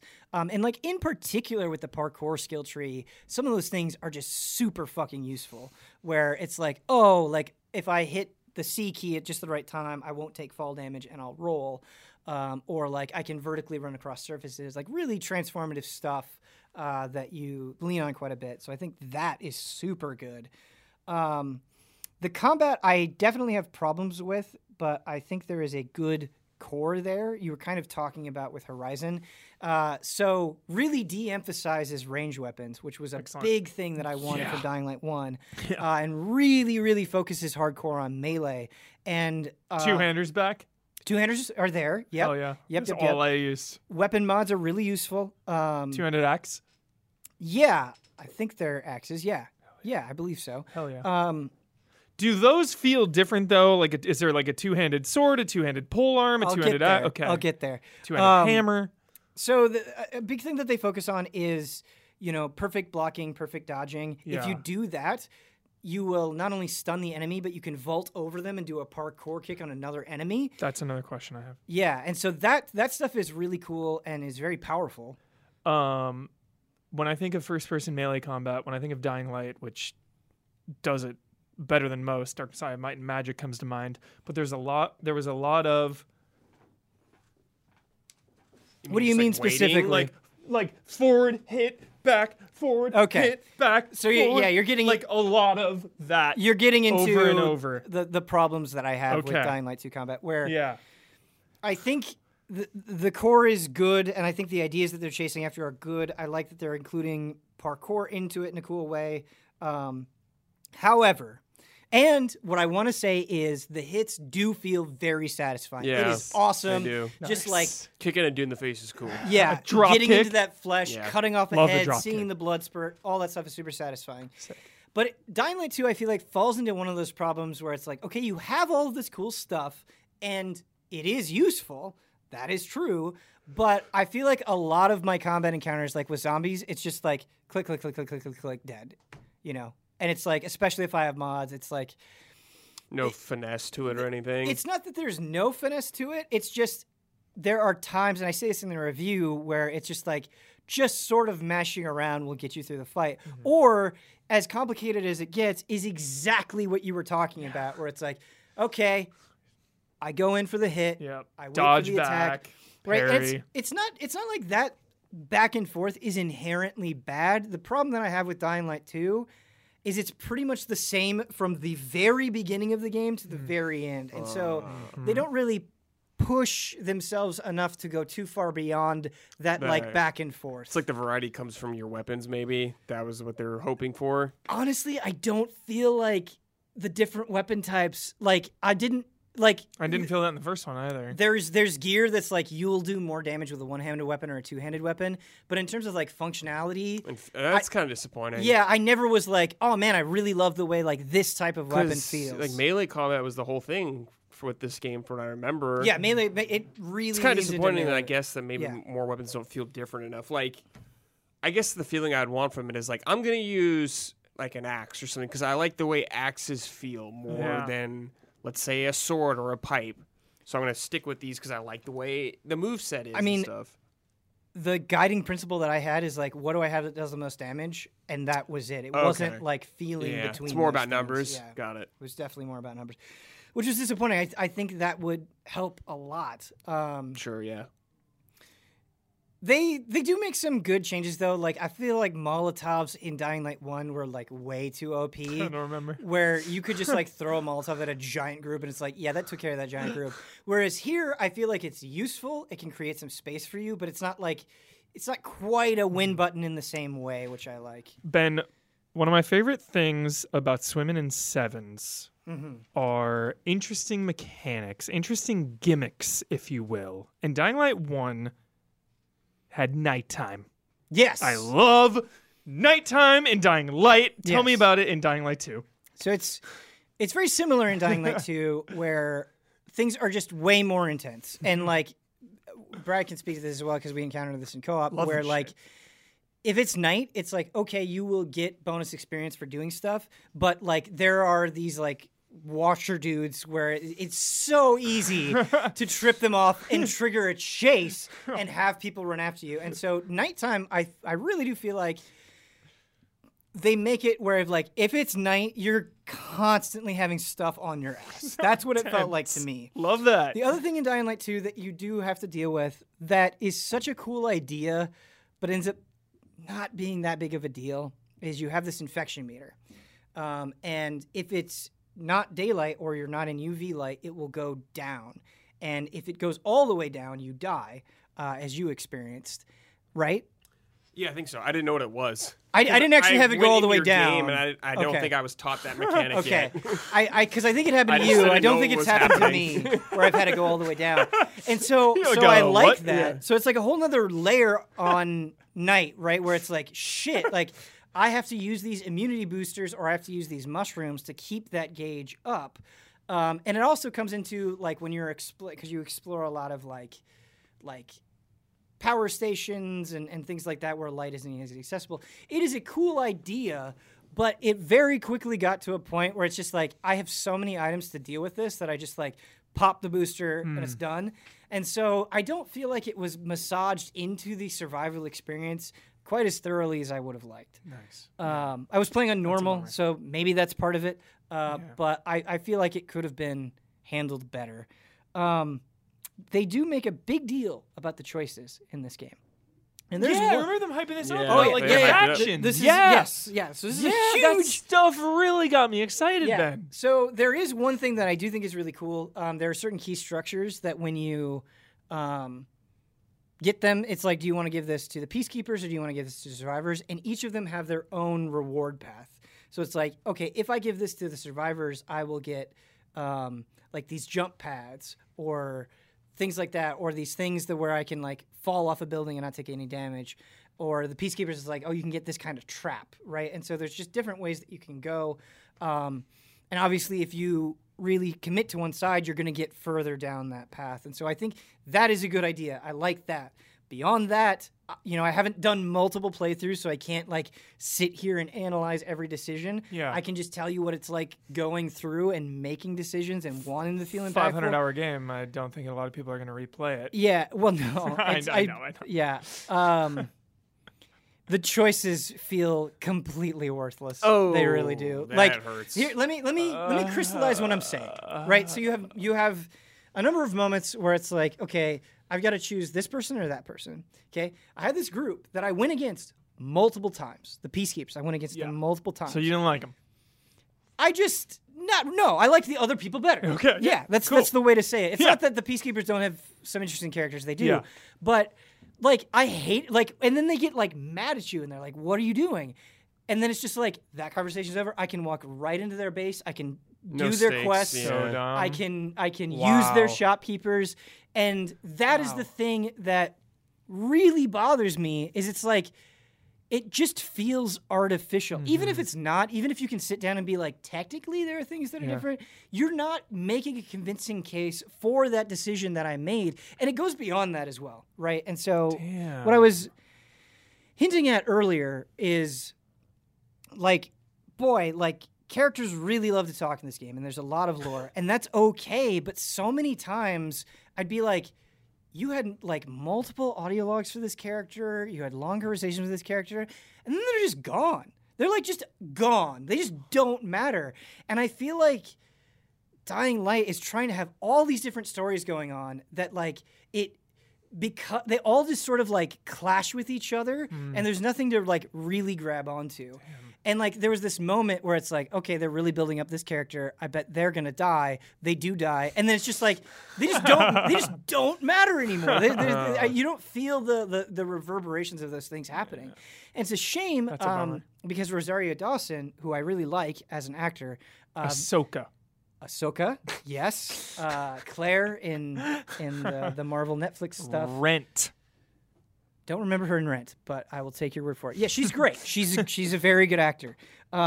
She does a great job here. She voices and is modeled after Lawan, who is a great character, and I think Rosario Dawson puts in a good performance for that character, but the story just like does not fucking know what to do with her. Mm-hmm. She's just kind of awkwardly pulled onto the stage and pulled off in such an unnatural way. Damn. And it's just like they keep trying, like they keep trying to make things gel, but they never fully come together, right? Damn. It's like when you're building Legos and you don't like quite get the piece snapped, yeah, right? Game like, development. This is insane, because I'm thinking of Mafia 3, another open world game with some choices, and it's my least favorite in the series. It's got a ton of problems, but after you would take over a district, I don't know if you remember this in Mafia 3, the rackets, you decided which person you wanted to give it to. Mm. And that really mattered. You could give it to someone and this person would be pissed and then they would turn on you, or like you could make them all a little bit happy. It was like, I love when that stuff really comes together, like choices in video games, making a decision based on a character's feelings and having that pay off. Yeah. Is the best. And that's unfortunate. Dying Light 2 just reeks of like, I can tell that Techland was so passionate about this game, and I think that's something that makes Dying Light so endearing. Like, they were just so passionate about this game, and I can envision them sitting around a table, and they're like, okay, we've got this big idea, and we're going to do this. Like, all of this is coming from a place of love and passion. It's just, I think they made the very understandable mistake of, like, going too big. Yeah. Right? I actually think in this case, if they would have scaled things back a little bit, they would have had a stronger game. Like if they had quests, you know, or like you said, if you did something for the Peacekeepers, you couldn't do anything with the other side, and like they're your enemy now. Just a more transparent. But I wonder if they're just worried about like players not wanting to replay their game, or like beating the game in 20 hours and be like, well, this game's short. Yeah. That's where we got the 500 hours kind of thing. I want to know about this length and size of this game. I mean, it took me 27 hours to get through it. That's it? That's it. Yeah. 500 hours. I mean, I certainly did not do every side quest or anything like that. Right. I definitely dabbled in side quests and stuff, but... So, way smaller and shorter than an Assassin's Creed. Yes, but I don't personally think Assassin's Creed length is to its benefit. No. Yeah. Too long. Yeah. Because that, like, I'm just trying to wrap my head around it, because, like, Dying Light, they were, like, hyping up how long it is, how big it is. But it's like, all right, that doesn't seem too big, but then it also does feel like it's too much going on. It's not that it's too long. Okay. I don't think length is an issue here, or that it's too short. I don't necessarily think either of those things are true. The length isn't the issue. It is the structure and the flow. Okay. Because Assassin's Creed is like, Valhalla literally took me like 100 hours, and it's just like too much stuff is the problem. But this doesn't seem like it has too much stuff. Let me put it this way, where it's like, you get the sense that it's like, okay, you're trying to make every single person important. Mm-hmm. I think it would be better if you focused on a few. That makes sense. Did not go as hard on so many characters, and you really built up some others. You know, it's like they're just they have like this much space, and the mailbox is overflowing. Yeah, great. And so it's like I clearly understand. Now. Yeah, and there was a comment on the review where they were like, "Oh, an open world game lacks focus. Imagine that." And I think they were being condescending, but that I think both of those things you can focus on something and be big and open, right? I actually think, and I will talk about it, Pokemon, Legends Arceus, not that they're exactly similar, but Pokemon is a broad, open, very flexible game. I think the story in that is very strong, and I think they handle it super well. A key difference between Dying Light 2 and Pokemon is, like, Pokemon will have these, like, cute little side quests, and it'll give a little bit of context, but they don't last that long. Yeah. Like, they kind of get to the point, and they make sure that you have plenty of room to enjoy and soak in the world. Yeah, I don't know. That's why I feel like that exact reason is why Rockstar is the best in the biz, because they do have focus for how big and sprawling their games are. Like GTA 5 campaign, massive, pretty damn focused. Pretty damn focused game. I also just think, in general, the writing for Rockstar is just so much better. Yeah. Like, there are moments with Arthur Morgan and Red Dead Redemption 2 that are much better than many things. Yeah, that too, dude. Yeah. Wow, the power of just having the lead, you know? Yeah. Arthur Morgan himself makes even the most mundane task so important, so meaningful. Well, because of how he is responding to even the smallest things. Think about... And that makes everything more focused. Think about the progression in Red Dead Redemption 2, where it's like when you move to a new camp, you really feel it, right? Or something happens to your crew, like your entire base is different, right? And people are reacting to the relationships that are going on in that whole dynamic, right? Whereas, like I said in Dying Light 2, it's like, okay, I really pissed you off. Welcome back. You know, it's like that. Yeah. There's, you know, so weird. Yes. Yes. And whereas 1 minute now that you're best friend again. Yeah. Right. Like. Yeah. Yeah. And I don't want to get spoilery, even though it's been a while for Red Dead Redemption 2. But there are things that happen to that character that you see progress to an end point. Yes. Yeah. Hell of a story, that game. Very good story. Yeah. Gameplay could use a little work. Yes. Hell of a story. Yes. Sure. Shit. Well, Dying Light 2, Ben, they said there's a 5-year plan. Yeah.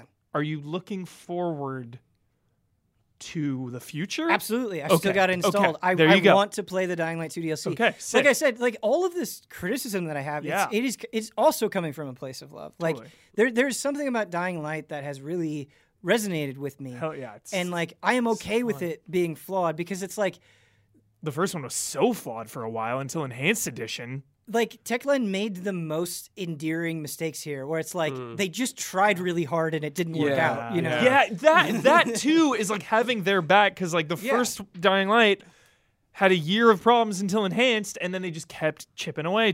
They supported that game for so long. Like, that weird fantasy DLC came out a couple years ago. Like, I was just going through the Falling before Dying Light 2 because I wanted to experience that before Dying Light 2, and like they were having events for Dying Light, right? Like, it's crazy. Yeah, so I like it is so obvious that they really have a lot of love for Dying Light, and I at the very least, like, I'm interested to see how it evolves. Cool, sick.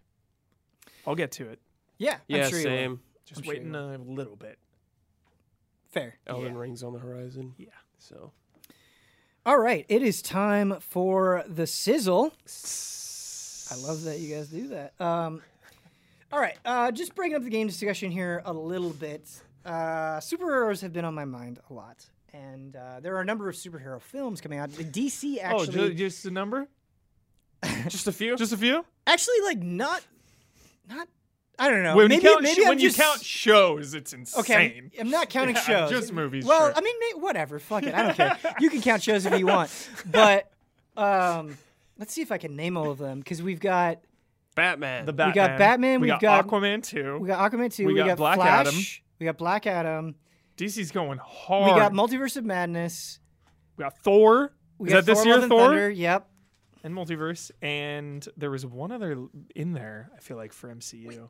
Did you guys just name like 6 movies? Yeah. In 1 year? Oh, yeah. Morbius. The game, one that's constantly delayed. Morbius. Dude, and not counting all the shows? All the shows. This is DC and Marvel and Sony. I know, but it's crazy. It's just a lot. Is there a DC one that I'm forgetting? I'm going to count The Boys in there. I feel like The Boys is coming out this year, another season. That counts. Oh, yeah. I mean, with shows, it's like you've got Moon Knight, Miss Marvel, She-Hulk. Damn. Yeah. Batgirl, I think, is this year. Girl.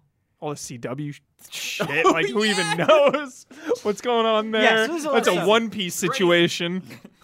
What do you think will be the worst superhero movie of 2022? Morbius. It's not even no hesitation. Is that the Jared Leto one? No hesitation, no question. It is the easiest. It's not even a discussion. Sorry, what next else question was coming out? Black Adam. I think Black Adam's going to be good. I really Rock, Aquaman. I don't Shazam think The Rock makes stinkers. Awesome. Shazam is sick. Yeah. Shazam is sick. Well, what's cool about Black Adam is I don't want to spoil for anybody who doesn't want to know, but they're introducing other things in Black Adam. Yeah, I guess Morbius seemed like the least appealing to me, I guess. I don't know. Morbius. I'm not a superhero person at all, but I think Morbius is the obvious pick, and I agree with what you're saying, but let me throw this at you. Okay. So there's rumors that The Flash He's going to erase the Snyderverse. Yeah. Oh, because Keaton is there. Keaton is there. We know this. And potentially Ben Affleck as well. I'm not saying The Flash is going to be bad. I'm not saying that. I'm not convinced that it's going to be bad. I'm just worried that it's... They want to reboot everything. They just want to reboot it, and it'll just be like tiring and forced. Yeah. Not saying that's going to happen, just throwing that out there. Yeah. Yeah, they botched it from the beginning. We know this, and they're still in kind of that rut from trying to do the Avengers after like 2 or 3 movies, and they didn't lay the groundwork properly. No, they didn't. The foundation was so flawed. Yeah. And it's been feeling the effects ever since. But what is so frustrating is, like, okay, so The Batman's coming out has nothing to do with the past continuity. So liberating. Well, yes. And it looks awesome. Yeah. It looks awesome. But I think what's so infuriating is, like, they have that, and it's like, that's a clean break. But then also we're continuing the story in these other things that are connected, like... Well, there's like there was going to be timelines. Yeah, and there was going to be the Gotham City PD show from the Boardwalk Empire creator Terrence Winter on HBO. This was supposed to be a spin-off to The Batman. Oh, my God. He bounced out. It's supposed to be on HBO Max. I think it's still moving forward, but there's going to be a straight-up GCPD show within Pattinson's thing. So, like, Gotham? It's just... Gotham, but, like, rated R. It sucks when you are like, okay, we're really going to develop this thing, and then it's just like, okay, now we're going to throw it in the trash. And, like, I get it. I get that the DCU has been messy, but it's like, man, like, Henry Cavill's a really good Superman. And I feel like he's never gotten a chance. Even Ben Affleck, too. Like, he's not my favorite Batman, but, like, he still never got his, like... time to shine. His standalone movie. It just feels like there is opportunity that is being missed. Yeah. Right. They botched. I think there's more to do with Wonder Woman. It's been messy. Yeah, and then Wonder Woman 2. Did you ever see that? Oh, I did. Oh Wonder Woman 2. I no hyperbole. Oh my God. Wonder Woman 84 was one of the most painful viewing experiences. And I like. Pedro Pascal was unintentionally hilarious, though. Unintentionally hilarious. Yes. I was laughing. I'm not mad at Pedro Pascal. Yeah. That movie is a fucking nightmare. Yeah, it was. I was rough. like, no. To this day, I will just go to my wife and I'll be like, "How is it that bad? How is it that bad? Oh my God, it was a nightmare, dude." But like, it's wild. This is why I'm so fucking frustrated. Is because I really like The Suicide Squad. Of course. James Gunn. Yes. I, as we will get into it, love with my entire being Peacemaker. Mm-hmm. I really like Margot Robbie as Harley Quinn. Sure, it's just like there's all these things that I feel like are really good. I like Birds of Prey. I'm not going to like sit here and say it's the greatest thing ever, but I liked it. Sure. Yeah, it's fine. I was all right on it. I liked it. I didn't hate it. I only saw it once. Yeah, I liked it. But yeah, that's right. It's just a fucking mess. Yeah. All these things just feel really disparate. It feels like no one's running the show, but there's great talent. I think James Gunn is crushing it. Mm-hmm. He's crushing it. The timeline is almost as spotty as the X-Men timeline. Like, makes no sense. It's so bad, dude. Yeah, they just messed it up so hard. But here's at least we know that is going to be salvaged. Here's the thing with Peacemaker, presumably. Go ahead. I think I'm enjoying it even more than, like, I should, because even though it's Let's be careful, because we're going to have a whole conversation about this. No spoilers. But even because even though it's a Suicide Squad spinoff, it feels so disconnected from everything. Well. And it's so liberating just watching this and, like, not fucking thinking about how everything connects. Like, I'm 15 years deep on the MCU, and I'm finally just like tired of how is this going to connect? How is this going to set up this and this and that? And it's like, I'm not even watching it anymore. I'm just like waiting for the thing to connect. So here's the thing. And like Peacemaker has not avoided that. Let me throw this at you. Yeah. I love when things connect. I think it's great. It should never come at the expense of the story and the characters, right? I feel like it has started too with the shows. With Spider-Man, like, obviously it connected it in a bunch of crazy ways, but I still think there was a really emotionally resonant story at the core of it. Hell yeah. And Peacemaker is so awesome because it focuses on this core group of characters, yes. develops all of them, makes all of them interesting, yes. right? And so you're like, I am here because I love them. Yeah. If it connects, cool, but yeah. at least I have this, right? Yep. And the thing is like, the way, it ties into the Suicide Squad very well, but it's like, once you get a few episodes in, you're like, I just love these people. Yeah. I just love these people. Yeah. We will get into it. Morbius is probably the right answer. This sizzle. It's been delayed 5 times. Morbius. I only care about Batman. yeah. The Batman. Tickets went on sale February 10th. I bought that shit that day. I am so fucking excited. I cannot wait. Like, yo, say what you will about Dark Knight Rises, but it was the last superhero movie that had an ending. Think about that. These don't end anymore. It's just an endless ride. There's no stakes. It just goes and goes and goes forever and ever and ever and ever. It just goes. Dark Knight Rises, dude, ends. There's a beginning, a middle, and an end to Nolan's trilogy, and it feels good. And I miss that. That's why Endgame will always be my number 1 MCU movie. That's the thing. Because it's the end. I think that's why I'm a little bit hesitant to jump in on that, because, like, yeah, I agree with you that things should have an ending, but I think the MCU's done a good job. Like, Endgame is an ending. Yeah, yes. And then it moves on. Now we're going to go for 10 more years and then have another ending. I get it. It's so weird, Huber, because, like, I think, like, in the earlier days of Easy Allies, I was feeling the way about the MCU that you do now, and I feel like our roles have reversed. It's so fascinating. Isla 2, yeah. Elliot said that same thing on reaction shots. Yeah. It's the shows. The shows have been so disappointing. Mm. And just like factory machine.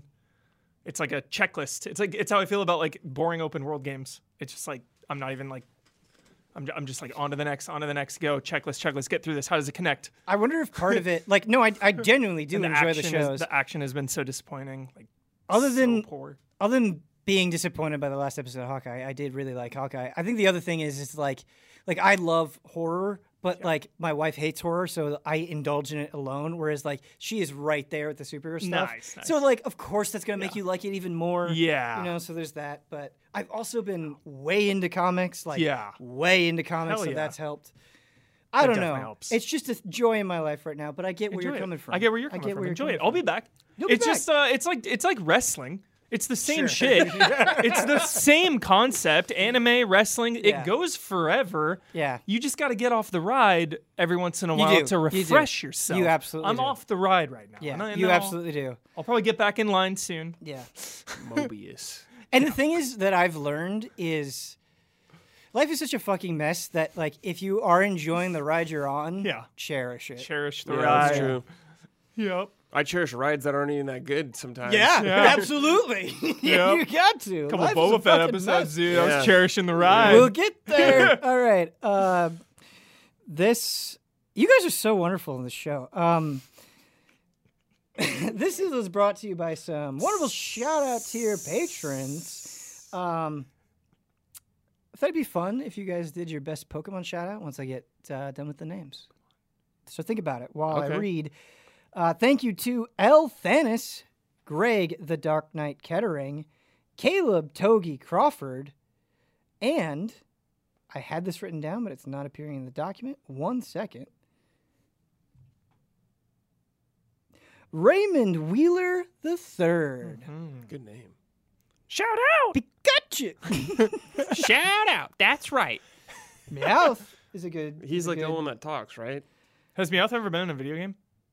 I mean, there's been Meowths. Red, right? I don't know. Meowth is all over the place. Not the Team Rocket Meowth. Not the Meowth? Oh, not... Well... Or has there? I don't know. I mean, well, the thing about Pokemon Yellow is... It's the anime, right? It introduces, like, Jesse and James into Team Rocket. And so Meowth might be in there. It's been a long time. Yellow's great. Loved Yellow. I have 2 copies. I played Red a bit, but then Yellow was the one where Yellow's where I got... I was out. Oh, okay. Yellow was... Because I played Red. Got it. And I was like, yeah. It was Red, Blue, and then Yellow. Yeah. Yellow was a year later, maybe? 2 years? It was maybe a little too soon. I don't remember. It's been a while. Too soon for me. The cover of Yellow is so sick. It's like Pikachu with little sparks. The old art of those is so good. Like, Blue and yellow and red, the art is so good. Oh, it's fantastic. It's so good. Yeah, it's fantastic. I was thinking about it playing, because there's always a part of me that wants to be playing Pokemon, and I was like, man, I would really love if the Switch came out with, like, Game Boy Color, and it just fucking had all of them on there. That's like me with I would love that. Everything on Nintendo. Man, sure would be sick if they did this. Yeah, yeah, right. Awesome. Thank you to the shout-out tiers. We are going to do something that we don't normally do that I know some people like. Some people probably don't, and that's okay. We're going to talk about two shows back-to-back. We've kind of already revealed our hand, but let's talk about the Book of Boba Fett. Unfortunately, I'm going to be neutering the conversation a bit because I have not yet seen the last episode. I'm going to see the last episode this weekend. These two gentlemen have. You're lucky, dude. It hasn't been 72 hours. I have a new spoiler mandate. 72 hours? Yeah. 3 days. I'd be really upset if you spoiled it. For TV shows? Well, this ain't spoiler mode. Here's the new... This is a mandate. Yeah. I'm never going back on this. TV episodes, when they release, 72 hours. Till you can spoil it. 72 hours. Okay. For movies? But we're friends if I say, like, don't do this. Of course. I mean, just out in the threat, dude. Out in the world. Like, hey, I'm talking about this now. Yeah, like, 72 hours. Yeah, that's fine. Movies? Dude, I'm not on Twitter. You can say whatever the fuck you want. I don't care. Movies in theaters only, you cannot spoil if it's only in a theater. Okay. Ever. You cannot spoil it. You can spoil it, a movie, 3 weeks after home release. Dude, I gotta write this shit down. So 3 weeks from a home release movie. That's like way more lenient than anyone else's. Yeah. These weird rules you make for yourself. Yeah. No, Isla and I came up with it together. That won't last. 72 hours. So with the two shows that we're going to talk about, obviously we're not going to go full hog into spoilers, right, but we're not going to go plot detail. We are talking about a show that is focused on a story. So if you don't want to hear this conversation, or you're worried about any potential spoilers, that very well could happen. There are timestamps in the description. You can come back to this later. Don't get mad. There's no reason to. You have every out. All right, let's talk about Book of Boba Fett. I have. Very conflicting thoughts. So divisive. That's the show. That's the Star Wars way, though. That's true. Okay, let me throw it to you this way. Until episode 5, the reason why, we just watched episode 5 and 6 last night because my wife and I are like, we'd rather watch other stuff. Like, Boba's fine, but we just don't feel enchanted with it. Mm. It just was after episode 4 was like the low point. It just seemed it was just like it was a show that was okay. And I kept coming back to this with my wife where I was like, I think Boba Fett is fine and I think Fennec Shand is fine. It's just they're very similar personality types. They don't really have people to bounce off of or challenge them. And I think that's what partly why Mandalorian was so good is Mando is this very stoic character, but the people that he interacted with were very different in terms of his credo. Yeah. And I just don't feel like Boba has enough people challenging him. Or the best parts of Boba were when he was with the Tusken Raiders. Of course. Yes. Well, it's like you got three bounty hunters essentially and assassins, so they're all kind of similar. They're all very similar. Yes. Yeah. Yeah, I thought the pacing was a little messed up with the flashbacks. 4 episodes in a row of flashbacks. It really started to wear out its welcome. It just seemed unnecessary. Yeah, but before the show even started, I was telling Brad, this is what I want. Literally my favorite thing in Star Wars is not the Sith or Jedi.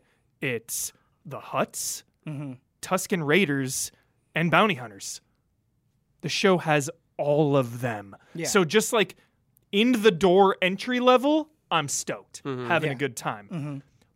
But obviously, I do have problems with the show. I feel like they did rely a little too much on the flashbacks. There were just too many of those. Definitely. Yeah, I really liked seeing some of the I'm a very big Star Wars fan, so it was really cool to see some of the cultures of things that we haven't seen a ton about before, and getting a new perspective on things. And to me, just seeing stories like Boba Fett that people have been speculating about and talking about for years actually finally being canon, and they're finally doing Sarlacc, it, finally getting it. I've been hearing about Sarlacc pit since I was elementary school. Yeah. So it's cool, we're finally seeing it. It's cool to see this kind of thing. And Boba Fett to me was always a underutilized character throughout the thing. He got popular because he looked cool. Mm-hmm. And that's not a problem. I thought he was sick because he just looked cool.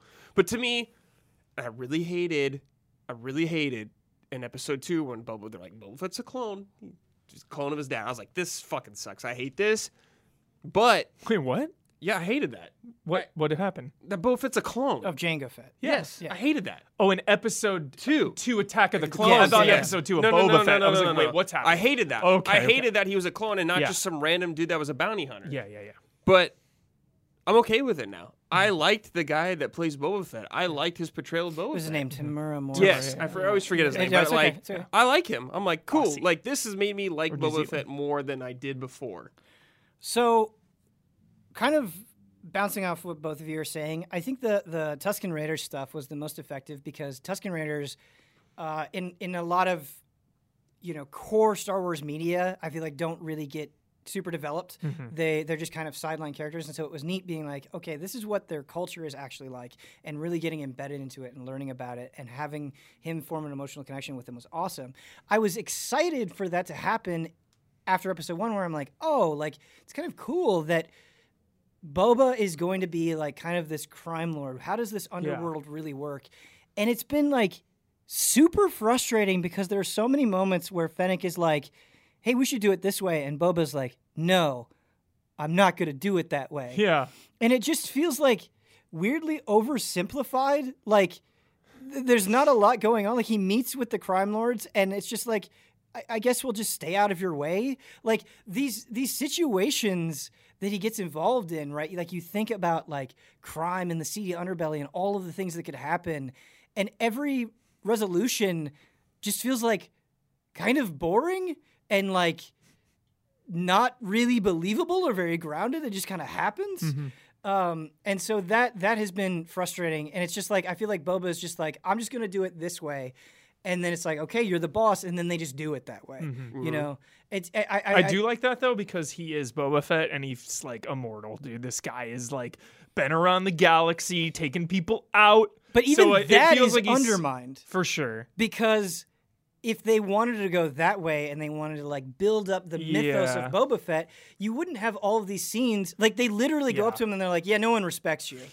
And you're not going to get a meeting with the mayor. He's not going to do it. Like, I feel like it's weird where Boba kind of acts like he's the shit. Yeah. But the world around him. Nobody cares about him. That's only bounty hunters know that his past and like his reputation. You get some random crime dude on Tatooine. They're like, I heard about you, I guess. Like, I don't know anything about you, though. Mm-hmm. It's just... And maybe the lack of the Empire, too, because he was working for Vader and shit. Yeah, when they went down, his cachet kind of diminished as well. I think there's just this, like, weird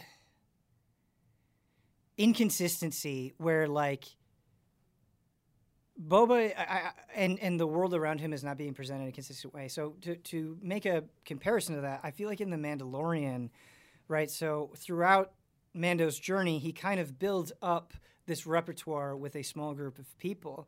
And by the time they trust him or believe in him, you're like, okay, like these people have been through something together. It makes sense that they're relying each other on this way. I feel like they have a connection. Whereas like in Boba Fett, like sometimes that authority isn't there, that convincingness isn't there, where like Boba Fett to the Wookiee is just like, trust me, you don't want to work for these bozos. And it's just like, I get what they're trying to go for, and I think there's good stuff there. It's just not always as convincing as I want it to be. Yeah, in the case of the Wookiee, Boba Fett and the Wookiee know each other already. Yeah. But it's like, a lot of this show is like, will make more sense if you read comics and watched the animated shows. Mm-hmm. Like Cad Bane and all that stuff. Like, I'm sure... Payoffs. Yeah. Years in the making. But I'm glad they did that. If I didn't have experience with Clone Wars, I'm glad they did that. Cad Bane wouldn't be as cool. But Ahsoka wouldn't be as cool. I don't think things were done as well as they should have been. Yeah. I still have a few problems. But to me, that's just Star Wars, man. Sorry, go ahead. I like that they took a swing. I do not like it at all. I think it's horrendous. Speaking of the 100, Shaw from the 100 is one of them. The mods. Oh, yeah, the mods. No, I was going to bring up the mods. The mods are so bad. And it's the girl from Yellow Jackets. It's like two actors I really like from other properties, and they were mods so bad. I respect, like, hey, let's, like, a lot of people hate Star Wars and love it. It's so divisive. Let's start trying things. Yeah, absolutely. They tried it. They fell on their face. The mods do nothing. So they are blank slates. They hardly say anything. Like they just kind of, you could. There's two of them that talk. I hate this in anything where you go through that thought exercise where it's like, I could remove you from the show entirely, and I do not think this would be a show. They were unnecessary. Yeah. They felt it felt like planting the seed for another spin-off. Like, okay, we're getting a freaking mod spin-off. There were prequel characters in there. They didn't belong there. They didn't look like they belonged on Tatooine or in that universe at all. They did not blend it. They looked like they were from that Dexter Jet Set idiot from episode 2's diner. Like, they hang out there. It's like, go back to American Graffiti or whatever the hell this tribute was. Like, nah, man, it didn't work. But here's where the flip side comes from me, and I haven't watched episode 7 yet, but episode 5 and 6, my wife and I both said to each other, this is the most okay, so this is where big spoilers are coming in. This is the most captivating the show has been to, like, I went from being mildly disinterested in the show, being utterly captivated, because it just becomes the Mandalorian, it's the Mandalorian season 3. Yeah, where's Boba? Boba Fett gets completely sidelined immediately. Yeah. Mando is using the dark saber. Yeah. He's interacting with the armorer in a cool way. He's showing, like, the way that he gets emotional about Grogu, I'm like, this is the most captivating shit I've seen. Meeting Ahsoka again, the conflict that she's having with Luke on whether or not to train Grogu, Grogu's emotional attachment, what's going on. It's like, good shit. Yeah. Oh my God! Yeah, so it's amazing. Yeah, Mando's just a better character than Boba Fett, without a doubt. He's handled much better. Yes, I feel like they know what they're doing with Mando. Like, there's a confidence there. Yeah, I don't want to say maybe there shouldn't have been the Book of Boba Fett, because I'm really glad it exists, and I really, really, really liked it in the end, but maybe Boba Fett should have just had, like, 2 episodes or 1 episode, like a side episode in the Mando next season. Yeah. I don't know. Like, yeah, I'm curious how you'll feel about it when you're done. They just it feels like they stretched. Yeah, it feels like it didn't need to be as long as it was. Yeah, like they stretched it out. And maybe knowing him from the Clone Wars is coloring my perception a little bit, but Cad Bane and him coming in and not saying his name, and the way he tilted his hat up and you saw his eyes, I'm like, you are way more interesting and threatening than the fucking Pike Syndicate. Yeah. You know what I mean? They're like, oh, we need to deal with the Pike Syndicate. I'm just thinking to myself, I don't fucking care. You know what I mean? Yeah, like, they've always been just like a kind of organization in the background. They've been around doing like the same shit. Clone Wars and Solo, they were there. And they're here. Like, them dealing with spice is a very common thing for them. But yes, they are just like a weird generic organization. Whereas like Moff Gideon, I feel like at least had a presence. Yeah, exactly. Yeah. These guys, like, you couldn't tell them from apart based off anything. Yeah. Not their personality, how they look, nothing really about them. It's just like they're running drugs and that's bad. Yes. You know, like it pretty much amounts to that. My hope is that we get an animatronic flashback of Jabba the Hutt in the Obi-Wan show. That's all I want. Just give me Jabba. I mean, he's alive at the point. So. Somehow, some way, give me Jabba the Hutt. Ha, ha, ha, ha, ha, ha. Ha, ha, ha, ha. I am really excited for Obi-Wan. You got him in episode 1. So hell yeah. Maybe. The other thing that I want to say, and I knew this from Mandalorian. I hope Obi-Wan pod races. I cannot give Pedro Pascal enough credit for the way that he handles this character. Joel Miller. I think it is really... It's going to be fucking Joel, baby! Oh, in Last of Us. Yeah. Okay. Yeah. Sorry, you threw me for a loop there. Yeah. So hyped. The way that he plays Mando is so difficult, because to be so emotionally detached and so monotone, but have that stuff creep in and still be compelling, I think just on a performance level is extremely difficult to do, and he crushes it. He is so good. I wonder how much he's actually in the suit. Way more nowadays, he said. And season 1 was like nothing, but then the show became like the biggest thing ever. So he's doing it more? Yeah. That's cool. Yeah. Season 2, it was like a thing. He's like, yeah, I'm going to be on set a lot more. It should be. He manages to strike that balance between like badass with a heart in a way that is just delicious. Yeah. I don't know. I'm bummed that I don't know her, but the woman who plays the armor is also fantastic. Yeah. It's Emily Swallow. She was in the scene in The Last of Us. Remember the very first scene when they're hanging Abby in the woods? Yes. And she like cuts Abby and like tells the people to go look for intruders and has the gun and gets taken out right away. That's her. Okay. She does a very good job. You know, with Boba Fett comes with a lot of baggage and a lot of expectations. And I think with Mandalorian is it didn't come with any really. Yeah. No one knew who this character was. Just a new character. Like, yeah, he's got a Boba Fett kind of helmet. Admittedly, I think Boba Fett is a difficult character to work with. Was Mando season 1 before or after episode 9? What? It's way before. Episode 6? No, Star Wars episode 9. It's way before. It's way before, yeah. No, I mean release. Oh, it was like season 1? Yeah, yeah. It was like a year or so, or in Had the year? Had we seen episode 9? I think it was like a year I think after. It was... Or was it before? I don't remember. Okay, because either way... Post episode 9, expectations are lower for everyone across the board. I said this last night. So low when we were watching episode 5 and 6, and I believe this. I think what they are doing with the Mandalorian post episode 6, like, bro, just decanonize episodes 7, 8, 9. They can. I think what the framework that they're working with here is much better. Yeah. If they have to try to justify this stupid Palpatine shit, Lord help me. Like, I think they could take Luke's Jedi Academy in a much better, what, episode 7? No. In Reaction Shots, Island had the most insane idea for a Palpatine resurrection show. Oh. Here's the thing, though, Ben. Insane ideas. Please watch. Here's the thing. I hate the prequels. The Clone Wars show, and those shows made that era better for me. Absolutely, they did. So they could do the same treatment for the new trilogy. You always gotta, like, stab me in the chest when you talk shit on Phantom Menace. Please just, like, do it in the other room or something. No, just fucking deal with it. Come on. I don't know who to originally quote this. I'm talking to Ben about a point, and I'm trying to elaborate my point. If you can't take it, get the fuck out of here. I can't take it. The prequels have really good world building and lore. It's just the actual everything plot else and writing is bad. Yeah. Yeah.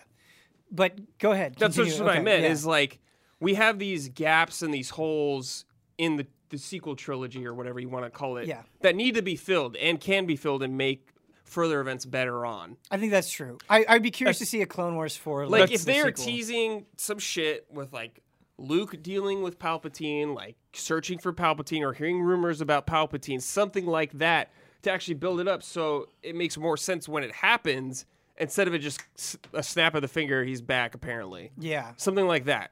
Something that actually builds to it. The dead speak! I worry about that stuff because like it gives the MCU ways to just like course correct everything. Like everyone was like the whole like Thor Endgame or the Thor 2 thing where everyone's like, Thor 2 is important now and it's good because it's an Endgame. It's actually important, so you got to watch that more. Like, yeah, but it makes something at least better. Huber, I think you are listening to the most annoying people. I know. Like, I think so too.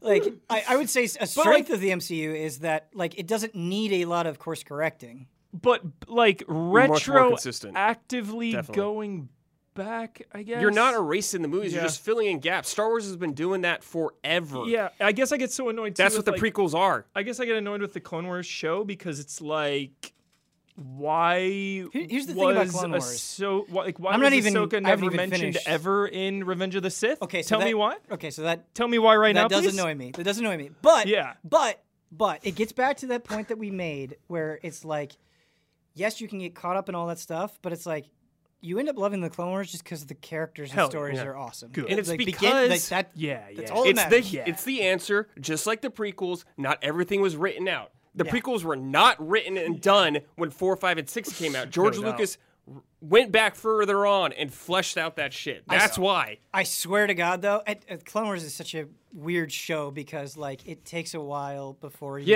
love it. Yes, it does. It gets better over time. For sure. But the Clone Wars... is so good that you're like, yeah, the prequels are pretty good. Like, it does that magic. It makes that timeline better for me. Yeah, it absolutely does. And there's a reason why Ahsoka's not around. It's the best. They did it as best they could. Yeah. There's a reason. I'm excited to get to that. I really need to finish Clone Wars and it's like and do not the most satisfying thing, but it's better than nothing. Yeah. Here's the weird thing about Star Wars for me, though. And it's the same thing with the MCU. Like... and this is probably a personal failing, but like if I watch something and I'm like, oh, this is a mess, right? Where it's like in the moment, I really enjoyed Rise of Skywalker, but it was one of those things where it felt a little hollow. Yeah. And then, like, I watched Mandalorian and I played Jedi Fallen Order. I'm like, oh my God, I'm loving Star Wars. I'm obsessed with it. Then I watched the first few episodes of Boba Fett and I'm just like, I don't care. Like, if I see a few MC, like, right now, I'm really obsessed, but it's like the quality has to be there. And I feel like that's kind of why I get mad about DCEU being a mess. It's like, if you're going to do these things and you're going to make me invest so much, you have to be there. Yeah. Because otherwise you feel like you're investing into nothing. Yeah. You know what I mean? Like, the actions really just let me down. Like, MCU. Like, that's why shout out to Boba Fett, dude. I don't give a shit what anyone says. Like, those fight scenes are sick. I really like them. I know you like them. I thought the train heist was better. The train heist was good. The train heist was better than anything in the MCU shows. Anything. I think like fucking where soldier fights were pretty good. I think the car chase in Hawkeye was really well shot. Car chase was great. It was really well shot. Car chase was great. Up there, yeah. Yeah. Up there. I just don't think Star Wars always has. The train heist was sick. I don't think it ever has the best choreography. There's some cool moments, but there's some dumb shit where I'm like, I don't know. Like even Mandalorian has a lot of that shit where I'm like, the bike chase is horrid. It's really bad. It's really bad. It's really bad. The mod. Oh my God. It's really bad. It's really bad. To the point where you're like, how did this happen? Yeah, I don't know. Like, who thought? Yeah, I don't know. It was a very questionable decision. Robert Rodriguez. Brad directed that. I feel your passion, man. Oh yeah, I mean, it's so funny to me, like hearing people like just like opinions about Star Wars, and it's like, man, Star Wars has been like this for a forever. Long. Yeah, like people are acting like this is new, like division in the fan base. It's like, say hello, Jar Jar Binks. Listen, I just Episode 6 was directed by Dave Filoni, and it was like I didn't know that until I saw the credit, and I was like, I can tell. Like, please, dear fucking God, just let Dave Filoni not involved in Obi-Wan whatsoever. Let's just let Dave Filoni and Jon Favreau steer this shit. Yeah, because Dave Filoni's Lucas's guy. Yeah. And you could tell, like, he just fucking gets it. He gets it. Give him the oversight. I don't know why that hasn't happened yet. They just need somebody needs to steer the Star Wars ship. They just he's I would say the most qualified. Maybe not necessarily in like dialogue all the time or something like that, but he has he knows where the series should go and what works more, and he's proven it to me with Clone Wars and Rebels every time. It is crazy that we just had a show on Tatooine and the next show is also on Tatooine. I was thinking that because like I love Tatooine, but I think part of the reason Mandalorian was so effective is the planet hopping nature of it. Yeah, Mass Effect. I don't even feel like Boba Fett is using Tatooine all that well. Mm-mm. The Raider stuff was good. The train heist was fantastic. Oh, that train heist. Very, very good. That train heist was cool excellent. To see, like, some more of the town stuff, but I see what you mean, definitely. I mean, Tatooine's on a lot. It's also, like the biggest and the smallest thing ever is Star Wars. I don't understand it. Yeah. It's so huge and sprawling and also so small. You know what's crazy about Star Wars is it is like the easiest thing to fall in and out of love with. It really is. Oh, yeah. I fell in love with Star Wars for a long time. Yeah. You just got off the ride, dude.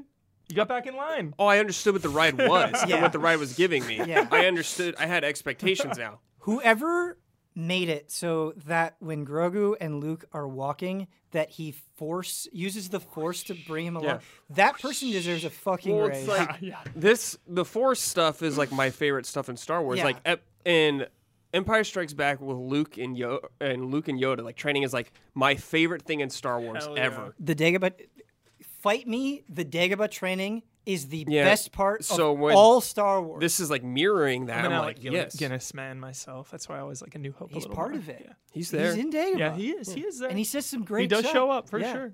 I mean, I like Guinness. They dragged him on set. He didn't like what is the line like? I did tell you the truth from a certain point of view. From a certain point of view. He's great on Dagobah. Alec Guinness. Are we going to get a deep fake Alec Guinness? At the end? At the end, maybe. Watch out. I think what makes me feel like better about the Luke stuff is Luke, or Mark Hamill is doing it. Yes. You know. Spoiler alert, though. A lot of that VO was DeepMind. Yeah. An AI did a lot of the VO. And like some of the lines you can hear were like weird. Because I watch it twice. But it's getting better at least. Okay. I feel bad for admitting this, but it's so true. Luke is far and away my favorite character, And so it's like, I will take what I can get. Hell yeah. Well, like, yeah, he was my favorite too. Yeah. It's the Luke we actually wanted to see. Why do people get mad at more Luke in that era? Because it's like such a... Because people are like, we want that. Sick of the Skywalkers. Like in between 6 and 7, Luke, like...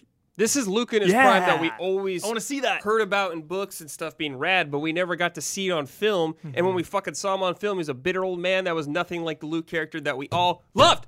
Dude, the Luke in Last Jedi makes no fucking sense. It does not. When you have Mark Hamill saying, I disagree with everything this character is in this movie. I don't even have a problem with like you taking the character direction. It just doesn't, it's just like, there's no way that character, everything that we've ever known, that would get... Or it's like, if you're going to do that with the character, like, we have to see it. It can't just be a before and after. It's so frustrating. And the way that they're presenting him in these shows is so consistent with the character. Again, it feels like it makes fucking sense. Maybe a show later on, some events will make that deepfake more sense.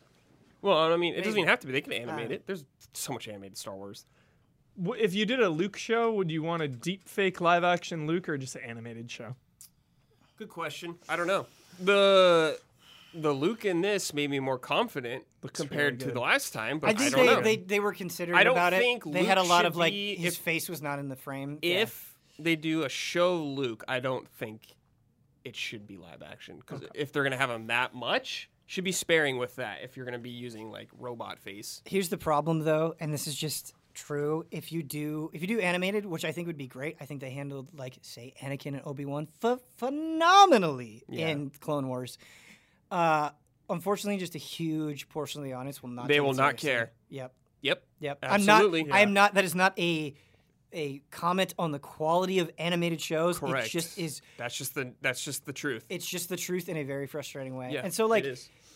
I think they've actually handled Luke really, really well. I would be okay with them moving away from Luke. He doesn't need to be here right now. I think it makes perfect sense that they're doing an Ahsoka show. Rosario Dawson is crushing it. She's crushing it. They got Rebel stuff to figure out first before we have to go back to Luke. That's what Ahsoka will be. All right. Dude, I need to get on. I need to finish Clone Wars. I need to watch Rebels. I need to watch Bad Batch. All right. That was a long but passionate discussion. I don't know if it was interesting to anybody but us, but I had a good time. You're just never going to change anyone's mind on Star Wars. Star Wars is one of those things. So it's like semi-exhausting. That's not true. My mind's been changed about things from what people have said. I'm like, that's right. You're level-headed, Brad. Yeah. Well, there's some level-headed people out there. I think, you know what? I think both of you bring up good points. I think Brad is right that there are good voices out there. I've heard plenty of great Star Wars criticism. There's also a lot of garbage. Yeah. So Like everything. Yep. It's like a Game of Thrones situation, that old Star Wars. Well, just everybody hates Game of Thrones now, and everybody's correct. Like, yeah, it's kind of unanimous most of the time. Most of the time, I guess. True. I don't know anyone that liked. I've never seen anyone that liked. How could you? Like, I'm not saying that you're wrong. I just don't get it. But like, I don't know. Okay, let's talk about Peacemaker. Peacemaker. Lighthearted show. Lighthearted, but also is it ultra-violent? Brutal. Yeah, okay. It's brutal. Okay. Like, okay. Is it Suicide Squad? The Suicide Squad tone, essentially? Yeah. Okay. I think the tone's better than Suicide Squad. It's just like the graphic violence. Yeah, there's graphic violence. Yeah. There's comedy. Some graphic sexual stuff. Yeah. I would say, however, that as the show goes on, it really does just a great job of making these characters seem believable. And like, John Cena Peacemaker in The Suicide Squad is kind of a joke, right? Mm-hmm. Like, he's very funny, but he's there to kind of be this larger-than-life person, this, like I will kill any man, woman, and child to obtain peace, like, this kind of hyperbole of a character. And what Peacemaker does is, like, that's still true. He's still that character, but they ground him in this way where they kind of peel back his layers, and you're like, holy shit, like, he's still a douchebag, but he's got so much more going on. Yeah. I love him. Yeah. John Cena, the man. Attitude Era. Yeah. Let's go. Oh, didn't he kill the Attitude Era? Yeah, basically. Yeah. Oh, okay. Yeah. So, Huber, I had no expectations going on in the show, and I will defend it to my dying breath now. Expectations is everything. Yeah. You know, expectations is so much. When you have no expectations, you're not disappointed, and you can be surprised by how good things are. Yes. Same thing, Ben. There were no expectations, but if this was a Batman show... my expectations would have been way higher. It would probably have been way more critical. Yeah. But it's been nice to go in with no investment, no stakes, and it's just liberating. It's freeing. I'm not like trying to connect all the dots, put everything together. I'm just enjoying the ride. Yeah. And it feels really good. And again, it doesn't feel like it's relying on gaming. It's like it's really doing the work. There are these group of people that are just trying, they start out just trying to do a job, and they're all kind of fucked up. I feel like James Gunn is very good at dealing with broken characters. Mm-hmm. They're all kind of fucked up, and over time, and what I love is it doesn't do that thing where it's like, oh, we went on a mission together and now we love each other. Yeah. That doesn't happen. Mm-hmm. Like, they still kind of lie to each other. They keep things from each other. It's a very gradual, like, oh, I care about you in mm-hmm. a way that feels so believable, to the point where when they do finally start bonding, you're like, I totally buy this. Yeah. It feels genuine. Definitely. Yeah. Yeah, the cast. That's everything. Mm-hmm. And James Gunn writing every episode, you know, again, oversight is so important. Yep. It's like this other show I'm watching, 1883 and Yellowstone, every single episode is written by Taylor Sheridan. It's like, that is so essential. You can tell. You need somebody steering the ship, charting it out. Yeah. And he directs like more than half the episodes too of mm-hmm. Peacemaker, James Gunn. I didn't know Harcourt or whatever is James Gunn's partner. They're like together in real life. They've been together. Oh, I didn't know that either. Yeah, they've been together for like 7 years. She is great. Yeah. Harcourt. Yeah, I'd never seen her in anything. I was like, oh, it's cool. I think with ensemble casts, another thing that is very difficult to do, which again makes me impressed with James Gunn's writing, is like obviously the focus is on Chris Smith, Peacemaker himself. But there's no one from that core group that I feel like doesn't get ample time to shine. Like mm-hmm. Economos, Adebayo, Vigilante, Myrn, Harcourt. They all have chemistry with each other, and they all feel like they have sufficient things going on. Like they really feel like an equally valuable unit in a lot of ways. Yeah, absolutely. Yeah. Yeah, and just like threading the needle of being standalone within this universe, though. I just think it's doing it so well. It's like S.H.I.E.L.D. back in the day of just like one little thing that doesn't feel forced or weird or out of place. They're just like mentioning that thing and it's not a big deal. I'm already like moving on, you know? Mm-hmm. Whereas I just feel like with WandaVision, obviously had to deal with everything that had come before. Like, there's so much they have to deal with in the MCU shows. I feel like they have to address certain things. Hawkeye had to address Black Widow and all this. Like, everything needs to be addressed. Whereas Peacemaker is like, there's like a funny Batman joke that isn't essential to the story. It's just a funny Batman joke. Right. Like, it can make a Batman joke, so it does, but it doesn't rely on Batman jokes. Exactly. Yeah. So I just really, it's so well done. I just like it a lot. Yeah, man. I'm so cautious because I don't want to spoil anything mm-hmm. because I really want people to watch it because I think a lot of people would be surprised and impressed. Nobody asked for the show. No one asked for the show. Nobody was asked. That was the joke when it was announced. Nobody asked for it. It's better than we deserve. It is. It's so much better than we deserve. Because the thing is like this type of, the humor that it plays around with, it, like even as I'm talking, I'm like, man, James Gunn is just a really good writer mm-hmm. because it absolutely uses shock value in every sense. It uses liberal use of profanity, liberal use of sex, nudity, very liberal use of violence, and it's like all of those shotgun. All dude, that episode it hits hard. Shotgun. All of these things, I think, could immediately get stale, especially when you have 8 episodes, 45 minutes apiece. But what it does is, like, when it leans in hard on one thing, I feel like it doesn't, like, keep banging on that door. Like, mm-hmm. it'll have a vagina joke, and it will use it, and it'll pop up, and then it'll go away. And then it'll have a race joke, and then it'll pop up, and then it'll go away. And it's like, it keeps its bag of tricks fresh, and it feels like it has a lot of tricks to use in a way that, well, like, when they do something, I'm like, okay, that actually caught me off guard. Yeah, yeah. And we're talking about antagonists and villains and Peacemaker's father. T-1000. T-1000 is just so thoroughly a piece of shit that when there's any confrontation between them, like, I'm like, dude, put that guy in the ground. Yeah, I'm down for some Robert Patrick action, dude. Yeah. Let's go. He was in one COVID episode of The Walking Dead. During COVID, Walking Dead added like, we're gonna do some smaller COVID episodes, and like they had him in there. He's just so great, dude. Yeah. Always down for some T-1000 action, dude. You were talking about like connectedness, and I think a good way that they use it effectively, minor spoiler, is Adebayo is Amanda Waller's daughter. Yeah. Right? And Amanda Waller shows up just a little sprinkling. Yeah. But like she kind of casts a shadow over this character. Mm-hmm. But it doesn't it's like it uses that connection, it uses that extension to make this character more involved and more interesting. Mm-hmm. But it's not like constantly like, oh, you're just Amanda Waller's daughter. She's very much her own person. So I think that is a perfect example of using this extended universe in a smart way. Totally. Yeah, like I really like Loki. I love Loki, but it also felt like they had to. It was a show about addressing the entire MCU, you know, and that to me came at the expense of characters. Like there's some really good characters in Loki. I love Owen Wilson, love Loki, but like you were saying about this cast, all of them. Yeah, like I just want to watch the show because I want to be with them and watch them, rather than do my homework and connect plot points, you know?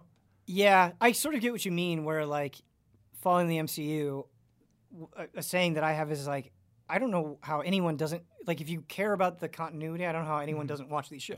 Whereas, like, with Peacemaker, it's like, if you've seen The Suicide Squad, great. If you haven't, great. Like, it is just a great show. It's just a great show, period. Yeah. Yes. And then just thinking about Star Wars, like, I don't envy...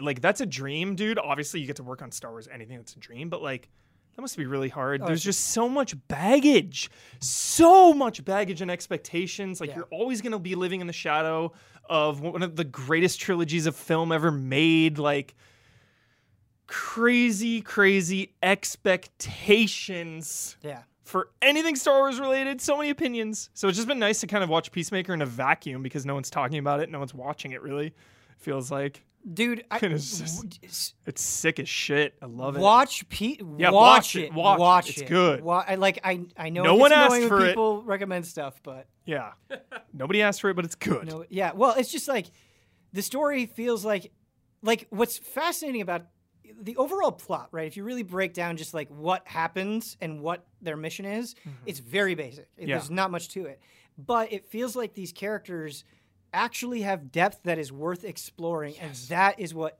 came first. You know, it's not like they totally could have done this where it's like they would have done the annoying thing where it's like they're constantly being like, oh, here's what the Suicide Squad is doing, and making this team feel like a B team. Yeah, they don't. They are the stars, and they get all the attention, and they get all the development, and it's awesome. Dude, I hope the finale is like 2 hours and it's just the Suicide Squad sequel or something. Like, let's go. He mentioned, I think James Gunn was like, another season could happen and we're going to do something else as well. And it's like, dude, James Gunn crushing it, in my opinion. MCU and DCEU. Isn't that nuts? Yeah. James Gunn. Put him on Star Wars next. Shit. Nothing he does is like cookie cutter. Yeah. It's very much finger like, on the pulse. You can tell immediately that it's a James Gunn thing, but I feel like he's also still surprising me. Mm-hmm. Like I like Guardians of the Galaxy a lot. Really do. I think these characters are better. Holy shit! I think these characters are better. Holy shit! I think they're more interesting. Whoa! I'm not trying to slam on Guardians of the Galaxy. I think these characters are better. This is like the first moment. Like, Peacemaker's the first moment where, like, yo, DCEU, competition here, MCU. They've been down in the dumps for so long. Yeah. The Batman's coming. Things are looking up, DC. Could be a honeymoon phase. I don't know. But that's how I'm feeling. All right. Expectations are everything. They are. That's true. I love Guardians. Don't get me wrong. Calm down. It's time for the Hotake.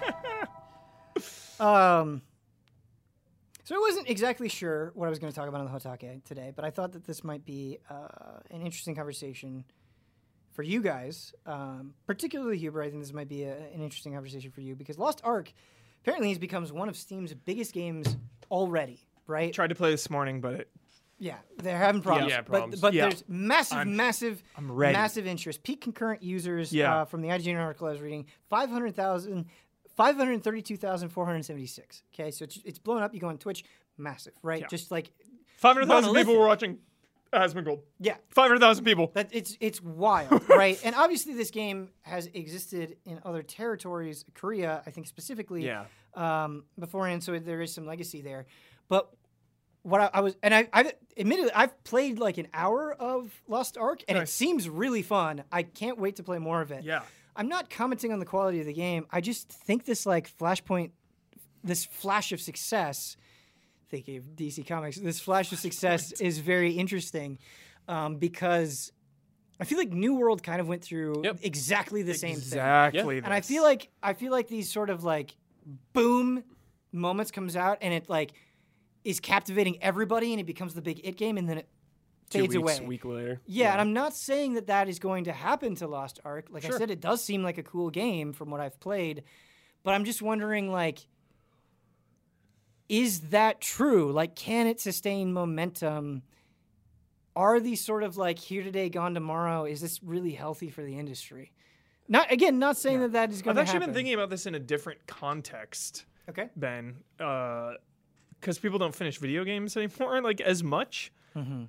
And there's, like, immediate opinions on something. So, like, yo, this game's great! You know, you played it for, like, 30 minutes, an hour. You play a couple hours. This game's great! But then, like, you play more, and maybe it's not so great. Maybe it starts to get, like, a little boring, you know? Maybe repetitive. Maybe the Dying Light 2 combat in the very beginning is the same as it is in the very end. So there's this like immediate reaction of this is so great. And then like it's up to the quality of the game to have it go on past launch. Right. You know, it becomes really a discussion of like credits roll, does this game hold up? Is it really wonderful? You know, because the New World was exposed. Yeah. The honeymoon phase in the beginning was phenomenal, but then people realized, like, hey, 70 hours later, you know what you're doing? The exact same thing. I think you are touching on the core of the issue where it's like these games sometimes, and I'm not speaking about Lost Ark specifically, like I said, I don't know, but I feel like sometimes these games have like enough coal to get the fire started, but they don't have enough to keep it burning, which is really a shame. I also think, and I want to throw this at you, because you were talking about expectations are everything. I feel like people have a game in their life. I think World of Warcraft is a very good example, where World of Warcraft to so many people is like literally some of the best memories of their life. Yeah. Right? Yeah. And they're just like, I would give anything to have that back. And so they can't help themselves, but like put that expectation onto the thing. And of MMO. Course, do that. Of course absolutely. It cannot live up or very likely cannot live up. When Shadowlands came out, I think it was like the fastest selling PC game of all time when it came out. Something crazy like that, and now everyone's like, fuck World of Warcraft. Like, so fast. But yeah, in terms of Lost Ark, there's something there. I think there's something like really fun about it, but I do think it'll die out. Like, I don't think it's going to die, but like no way are the numbers going to sustain this way. It's just not going to happen. Even Fortnite, you know, everything has to have a high, and then it stabilizes. And it's like, this came out at a good time. Mm-hmm. There's not a lot of new games coming out this week. This is a good time for this to come out. Yeah, no, it is. I completely agree with that. But then you know the other side of it is like maybe that's exactly the business plan where it's like you think about these games. Well, and it's like a pay to win game and stuff like that too. So I didn't know it was pay to win. Oh, there's pay to win stuff. Oh Jesus, pay to win. Yeah, not pay to play. Yeah, my girlfriend's been playing a lot. She's like, yeah, there's pay to win stuff. Fuck, and it's grindy. And I was like, oh, okay. No, thanks. Pay to win? I don't know how pay to win. It's like BDO, she was saying, like BDO kind of esque stuff. Great. Okay. Yeah. But like BDO's is pretty popular. So that's what I wanted to say, where it's like, maybe that's like the business plan all along, where you have this huge surge at the beginning. Yeah. And it's like, even if that shrinks exponentially. Well, the people who are playing it still are the ones who spend all the money. It's like if you're charging people perpetually, it's like you'll be fine. Yeah. You know what I mean? It's like, but it's all about getting people on board immediately. It doesn't even matter what comes next. Like I'm scared that like that could be the darkest timeline of like, yo, People don't want to miss out. They just want that early opinion. If we make the first bit of our game wonderful, you get those, everyone's in. You get those Twitch streams. You get those YouTube videos. Cyberpunk, really? How many people went through the process of getting a refund? A lot, but like how many didn't? Yeah. And just because they didn't want to go through the hassle. That game still sold crazy amount. Yeah, and it eventually turned, you know, PC version, whatever, the whole nother. But yeah. How many people are like have a subscription and just don't cancel it because they just let it go? I've had my Crunchyroll subscription for years because it's like, well, I watch Boruto every once in a while, but like I should go through the effort to cancel it and then subscribe. So it's like Lost Ark, dude. They just get everyone on board day one and they're good. Yeah, and it's a new MMO, and I think people are always looking for a new MMO. Absolutely, always. Right. Like when Ashes of Creation comes out, it's gonna be big for a while. I don't know if it could sustain. I have no idea, but it's gonna be big when it comes out. I just think about like World of Warcraft at its best in Final Fantasy XIV, and I look at the success, especially of something in Final Fantasy XIV, and it's like its success is built on the back of quality, like just straight up. Straight up, yeah. Everyone loves it because it is amazing. Yeah. I just don't love like this is built on the back of you got enough people on the hamster wheel. You know what I'm saying? Mm-hmm. Where it's just like, you know, like. And I get it, and on some level, I'm so torn. I'm not saying that's what Lost Ark is. I'm just using that to frame a wider discussion, where it's like on some level, I like being on the hamster wheel sometimes. You know what I mean? The only reason I'm interested is because it's so huge. Yeah, that's literally the only reason I'm fiending to play. It's like everyone's playing. Shit, I like these kind of games. I'm jumping in. Like if no one was playing Lost Ark. Like, I really like the look of it. I like action RPGs like this. Dude, that's I probably wouldn't give it the time. What's so funny is, like, I was going through the prologue, and, like, man, the story was delivered rough. And, like, you'd be reading... skip the beginning. I was reading about this, actually. In Korea, you have to choose a class, and you get up to level 10. Mm. And I think they skip all of that now. You start at level 10. Did you start at level 10 by chance? I don't think so, but I'm not sure. Yeah. I was doing the prologue, and I like. Does it give you like a weird recap video? I was like reading about this. It sounded so confusing. The onboarding. It sounded weird. It is very weird because I picked Gunner, and it was like, "Do you want to see the class story?" And I was like, "Sure." That's it. And I like traditionally, the original you would play through that. And you don't do that anymore. Well, because the class story made no fucking sense. I felt I just picked up a book and was reading like 75% of the way through. Because it was like, it had this dialogue, it had these characters, and I'm like, I don't know any of it. What the fuck is this? And then you do the prologue, where it very much feels like more of like a beginning. Where it's like, here's what's going on, here's what the arcs are, here are different factions at play. But I'm like, how does my Gunner fit into that at all? So that was a big mess. And it did the thing where like, the lines they were saying didn't necessarily match up with the subtitles, which was very funny. So the storytelling, at least the very little I've seen, was a little rough.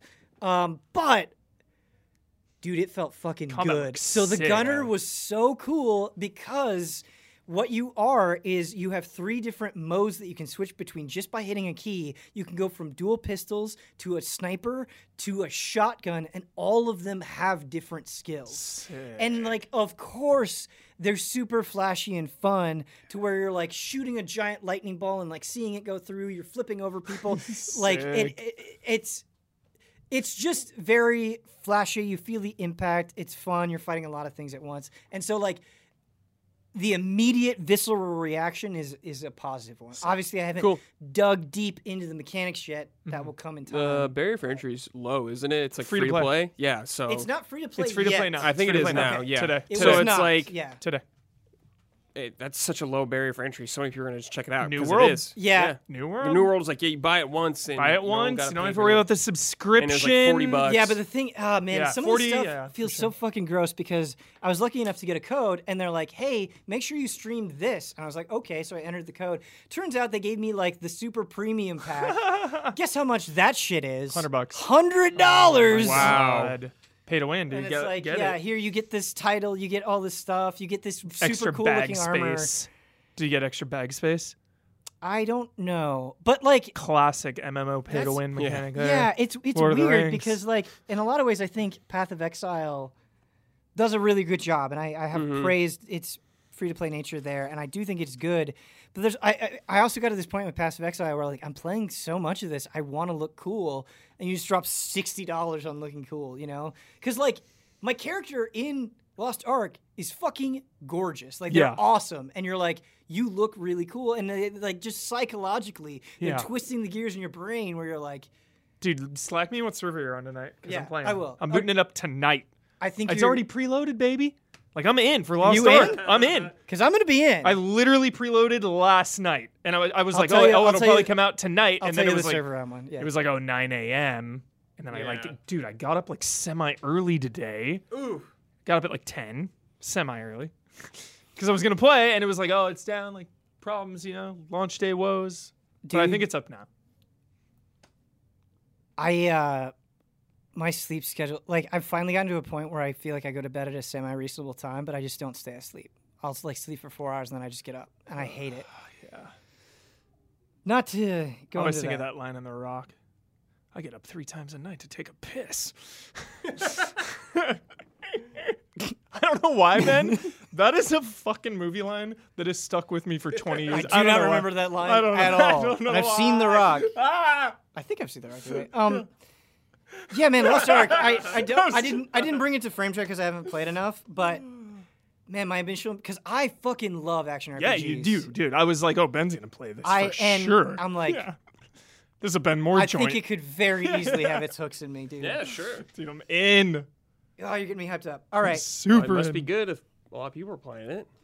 Who knows, man. Yeah, who knows, dude? Streamers, man. Just as long as they get paid, they'll stream it, and then your game is big. Are we ready for some emails? Yay.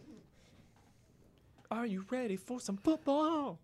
Our first email comes in from Alex. Hi, Ben. The question, I love Front Mission. The latest Nintendo Direct made me really happy. Not only do we get a new version of Front Mission 1, we also get Front Mission 2, which never came out in English. I will obviously buy it day one, or so I thought. In my opinion, the gameplay footage of Front Mission 1 did not look as good as the original game. Yeah, I agree. It looked rough. I haven't played Front Mission 1, but just what they showed looked rough. I agree. Am I wrong for wanting to buy this even though it is potentially half-assed? I absolutely want the Front Mission franchise to succeed, but is it really the right move to financially support this level of quality? I mean, you could buy something with not being 100% pleased with it. There's that. I also think that, like, and I fall into this trap too, so, like, I sympathize, where you're like, I'm such a fan of this. I feel like I need to support it, even though it's bad. This is a specifically tough thing to be in because I say vote with your dollars, you know. But because if you love it, like... I think, and it's hard to do because you do love it so much, and it's okay if you buy it even if it's bad. That's fine.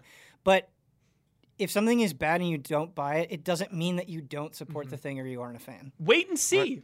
Life is Strange, second favorite franchise of all time under Resident Evil. I didn't buy the remaster because it's buggy as hell. Yeah. I'm waiting. Yeah, that's fine. Doesn't mean you don't like Life is Strange. One of my favorite things of all time, I'm just going to wait a minute. Or if you're like, I'm going to wait for a sale, also totally fine.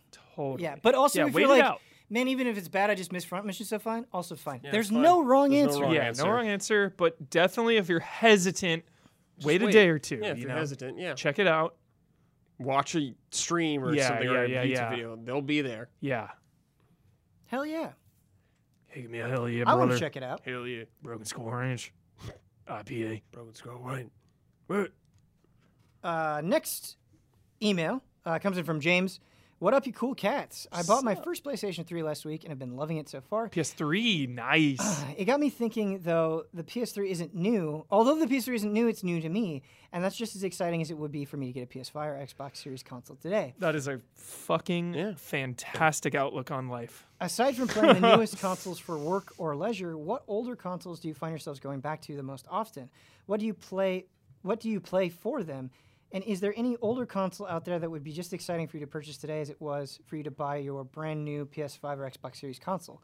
Personally, I'd love to own a Dreamcast. They just look so cool. I'd love to listen to you guys discuss some older consoles. Finally, any PS3 hidden gem recommendations? I love action RPGs, so I'm looking forward to Dragon Guard 3, Tales of Xillia, and El Shaddai. Tokyo Jungle. Oh. I didn't even play all of Tokyo Jungle, but Tokyo Jungle is very fun and very weird. It's worth checking out. Puppeteer. Binary play that game. Domain. Binary Domain is fun. But older consoles, what do you go back to the most often? PS2 and PS1. Sorry, PS2 and PS3. Because a lot of the PS1 classics are on PS3.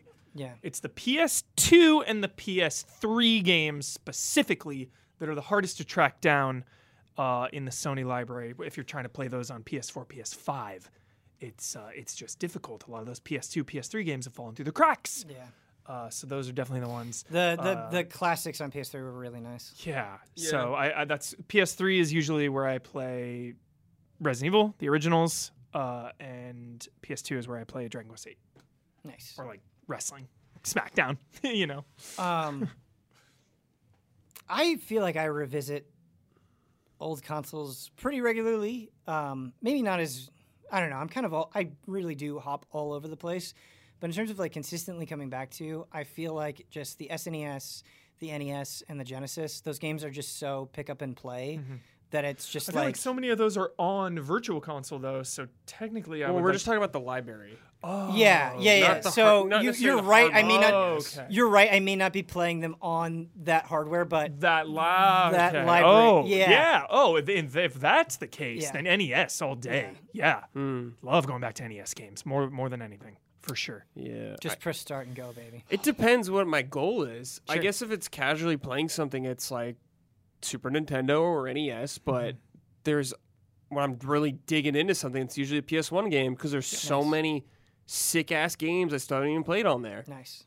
PS1. But the ones I want to do are Sega Saturn. I like never have played like anything on Sega Saturn.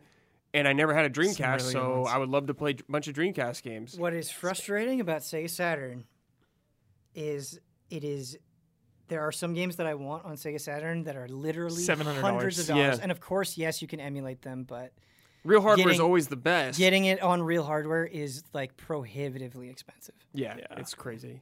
Yeah. A lot of those Dreamcast games have made the jump over the years, so shout out to just that. Skies of Arcadia only being on Dreamcast and GameCube though. Yeah, it hurts. Come on. Whole generation of gamers want Skies of Arcadia. You re-release that, that'll be freaking top tier seller. Bro, just re-release it. Everybody's doing it. Just re-release that. Nothing is sacred. That's an ace in the hole right there. Our last email comes in from Son of Sparta. And it is pretty long, so I may cut this down. I'm sorry, Son of Sparta. I think it's a good question. But it's very long, so I might cut this down. I was recently listening to your Game of the Year deliberation. Great listen as always. And I couldn't help but notice that Genshin Impact was almost entirely missing from your discussion.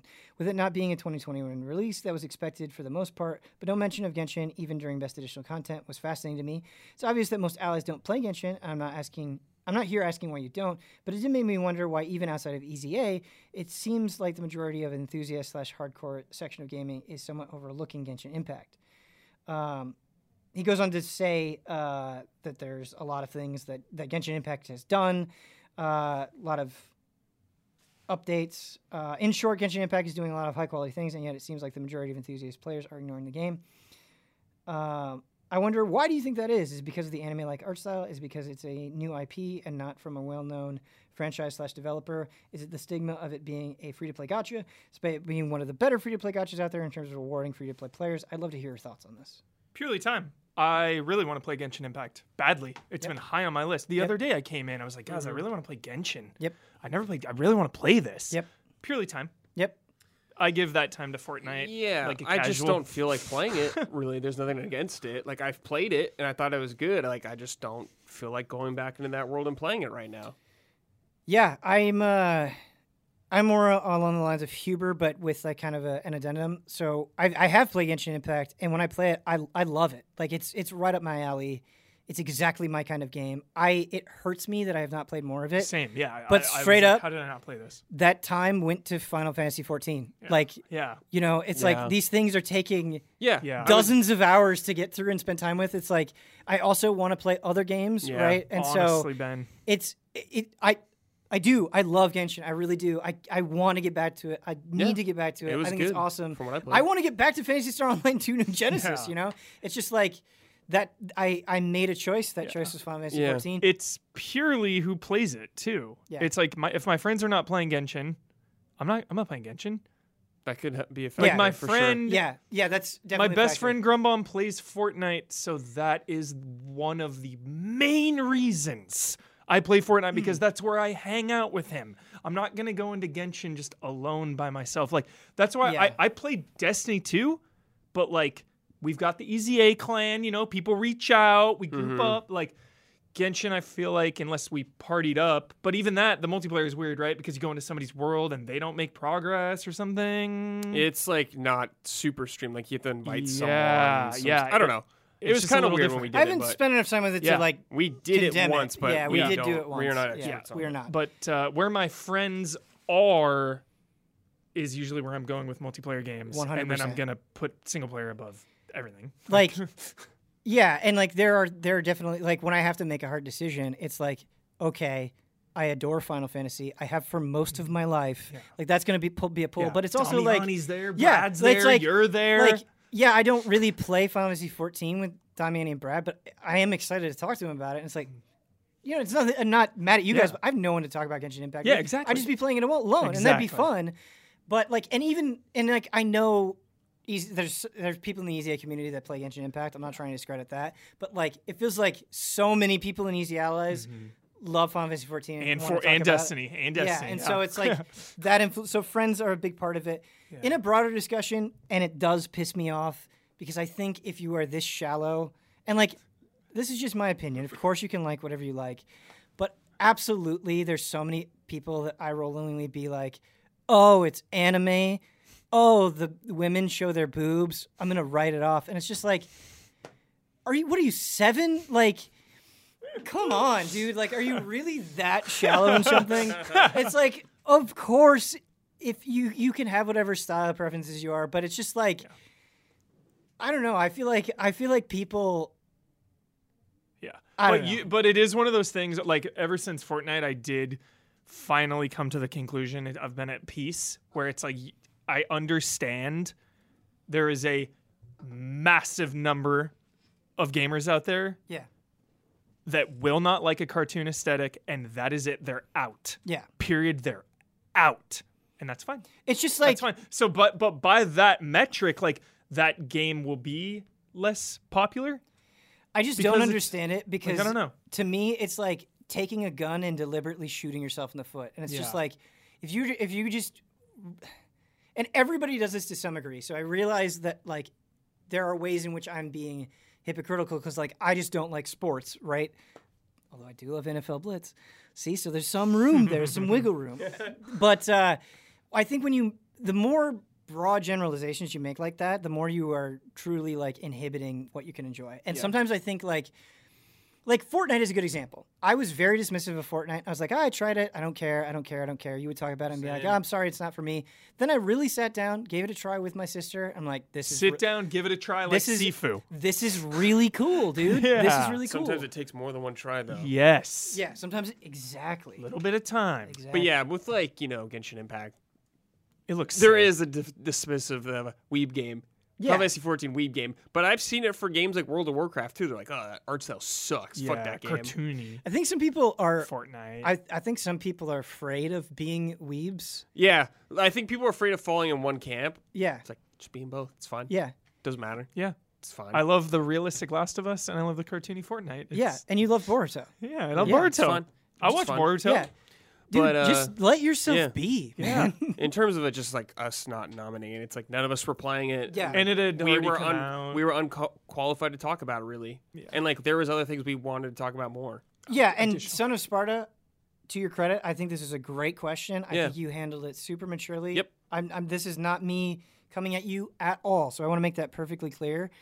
But I think sometimes that can be frustrating. This business of coverage is like. Definitely, I wish we could give Genshin Impact more coverage. I am completely genuine when I say I want to play it more, but... I can barely keep up with Destiny. We have streamed it multiple times. We have given it some acknowledgement, and sometimes with games, that's just like the best we can do. Like, we just can't do everything all the time, and I know that you know that, and you are being super chill and cool. I'm just reiterating it to make a point. Yep. Shout out. Yeah. Shout out. But that was a very good question. Breaking my heart. Yeah. Maybe I can get back now to Genshin Lost Ark is here, and it's like, sorry, Genshin, damn it. Well, yeah, because like we do have some onus on us to like check out the new thing. Yeah. Because I always see Hashtagonist on Twitter. It's one of my favorite things to check in on his Genshin updates. Yeah. Loves it. Plays it all the time. Yeah. I fucking want to play Genshin. Always tweeting about Genshin. I just think it's hard to play more than one game that's like a free to play, going kind of thing. I'm also dying to get through Endwalker. Yeah. Fuck it, man. So many games. Embarrassment of riches. Yeah. Something for everybody, though. Yeah, there's something for everybody. That's why it's the best. This was a super fun episode. It's one of those episodes where it's like, man, I had such a good time. We probably pissed a ton of people off. Spicy. I woke up and I chose spicy today. We chose violence today. Yeah. Tweet me your opinions about this difficulty situation. I want to have real discussions. Don't tweet me. Yeah, don't just me. Just tweet me. Huber. If you want to tweet me, No, I'm not going to do that. That's going to be annoying. You're erased from Twitter. I don't like Twitter. You can't tweet me there deliberately. I love it. Can you send someone a TikTok message or something? Like, send Ben a TikTok message about your thoughts. No, send me nothing. That's my decree. Give it to him. He wants it. I want it. I want thoughts on difficulty. I do. I fucking hate saying shit like this because, like, content creators sound so fake when they say this. But, like, I do love this show. I love that we could sit here and be spicy and have this platform. And that so many of you like it and have our backs and appreciate it. I am very, truly grateful for that. I like doing this, particularly when these two are on, because we vibe very well. Thank you to everybody who wrote in. If you want to send an email to Frametrap, the email address is askeasyallies@gmail.com. One more time, the address is askeasyallies@gmail.com. Thank you so much to my panelists, Michael Huber and Bradley Ellis. Until next time.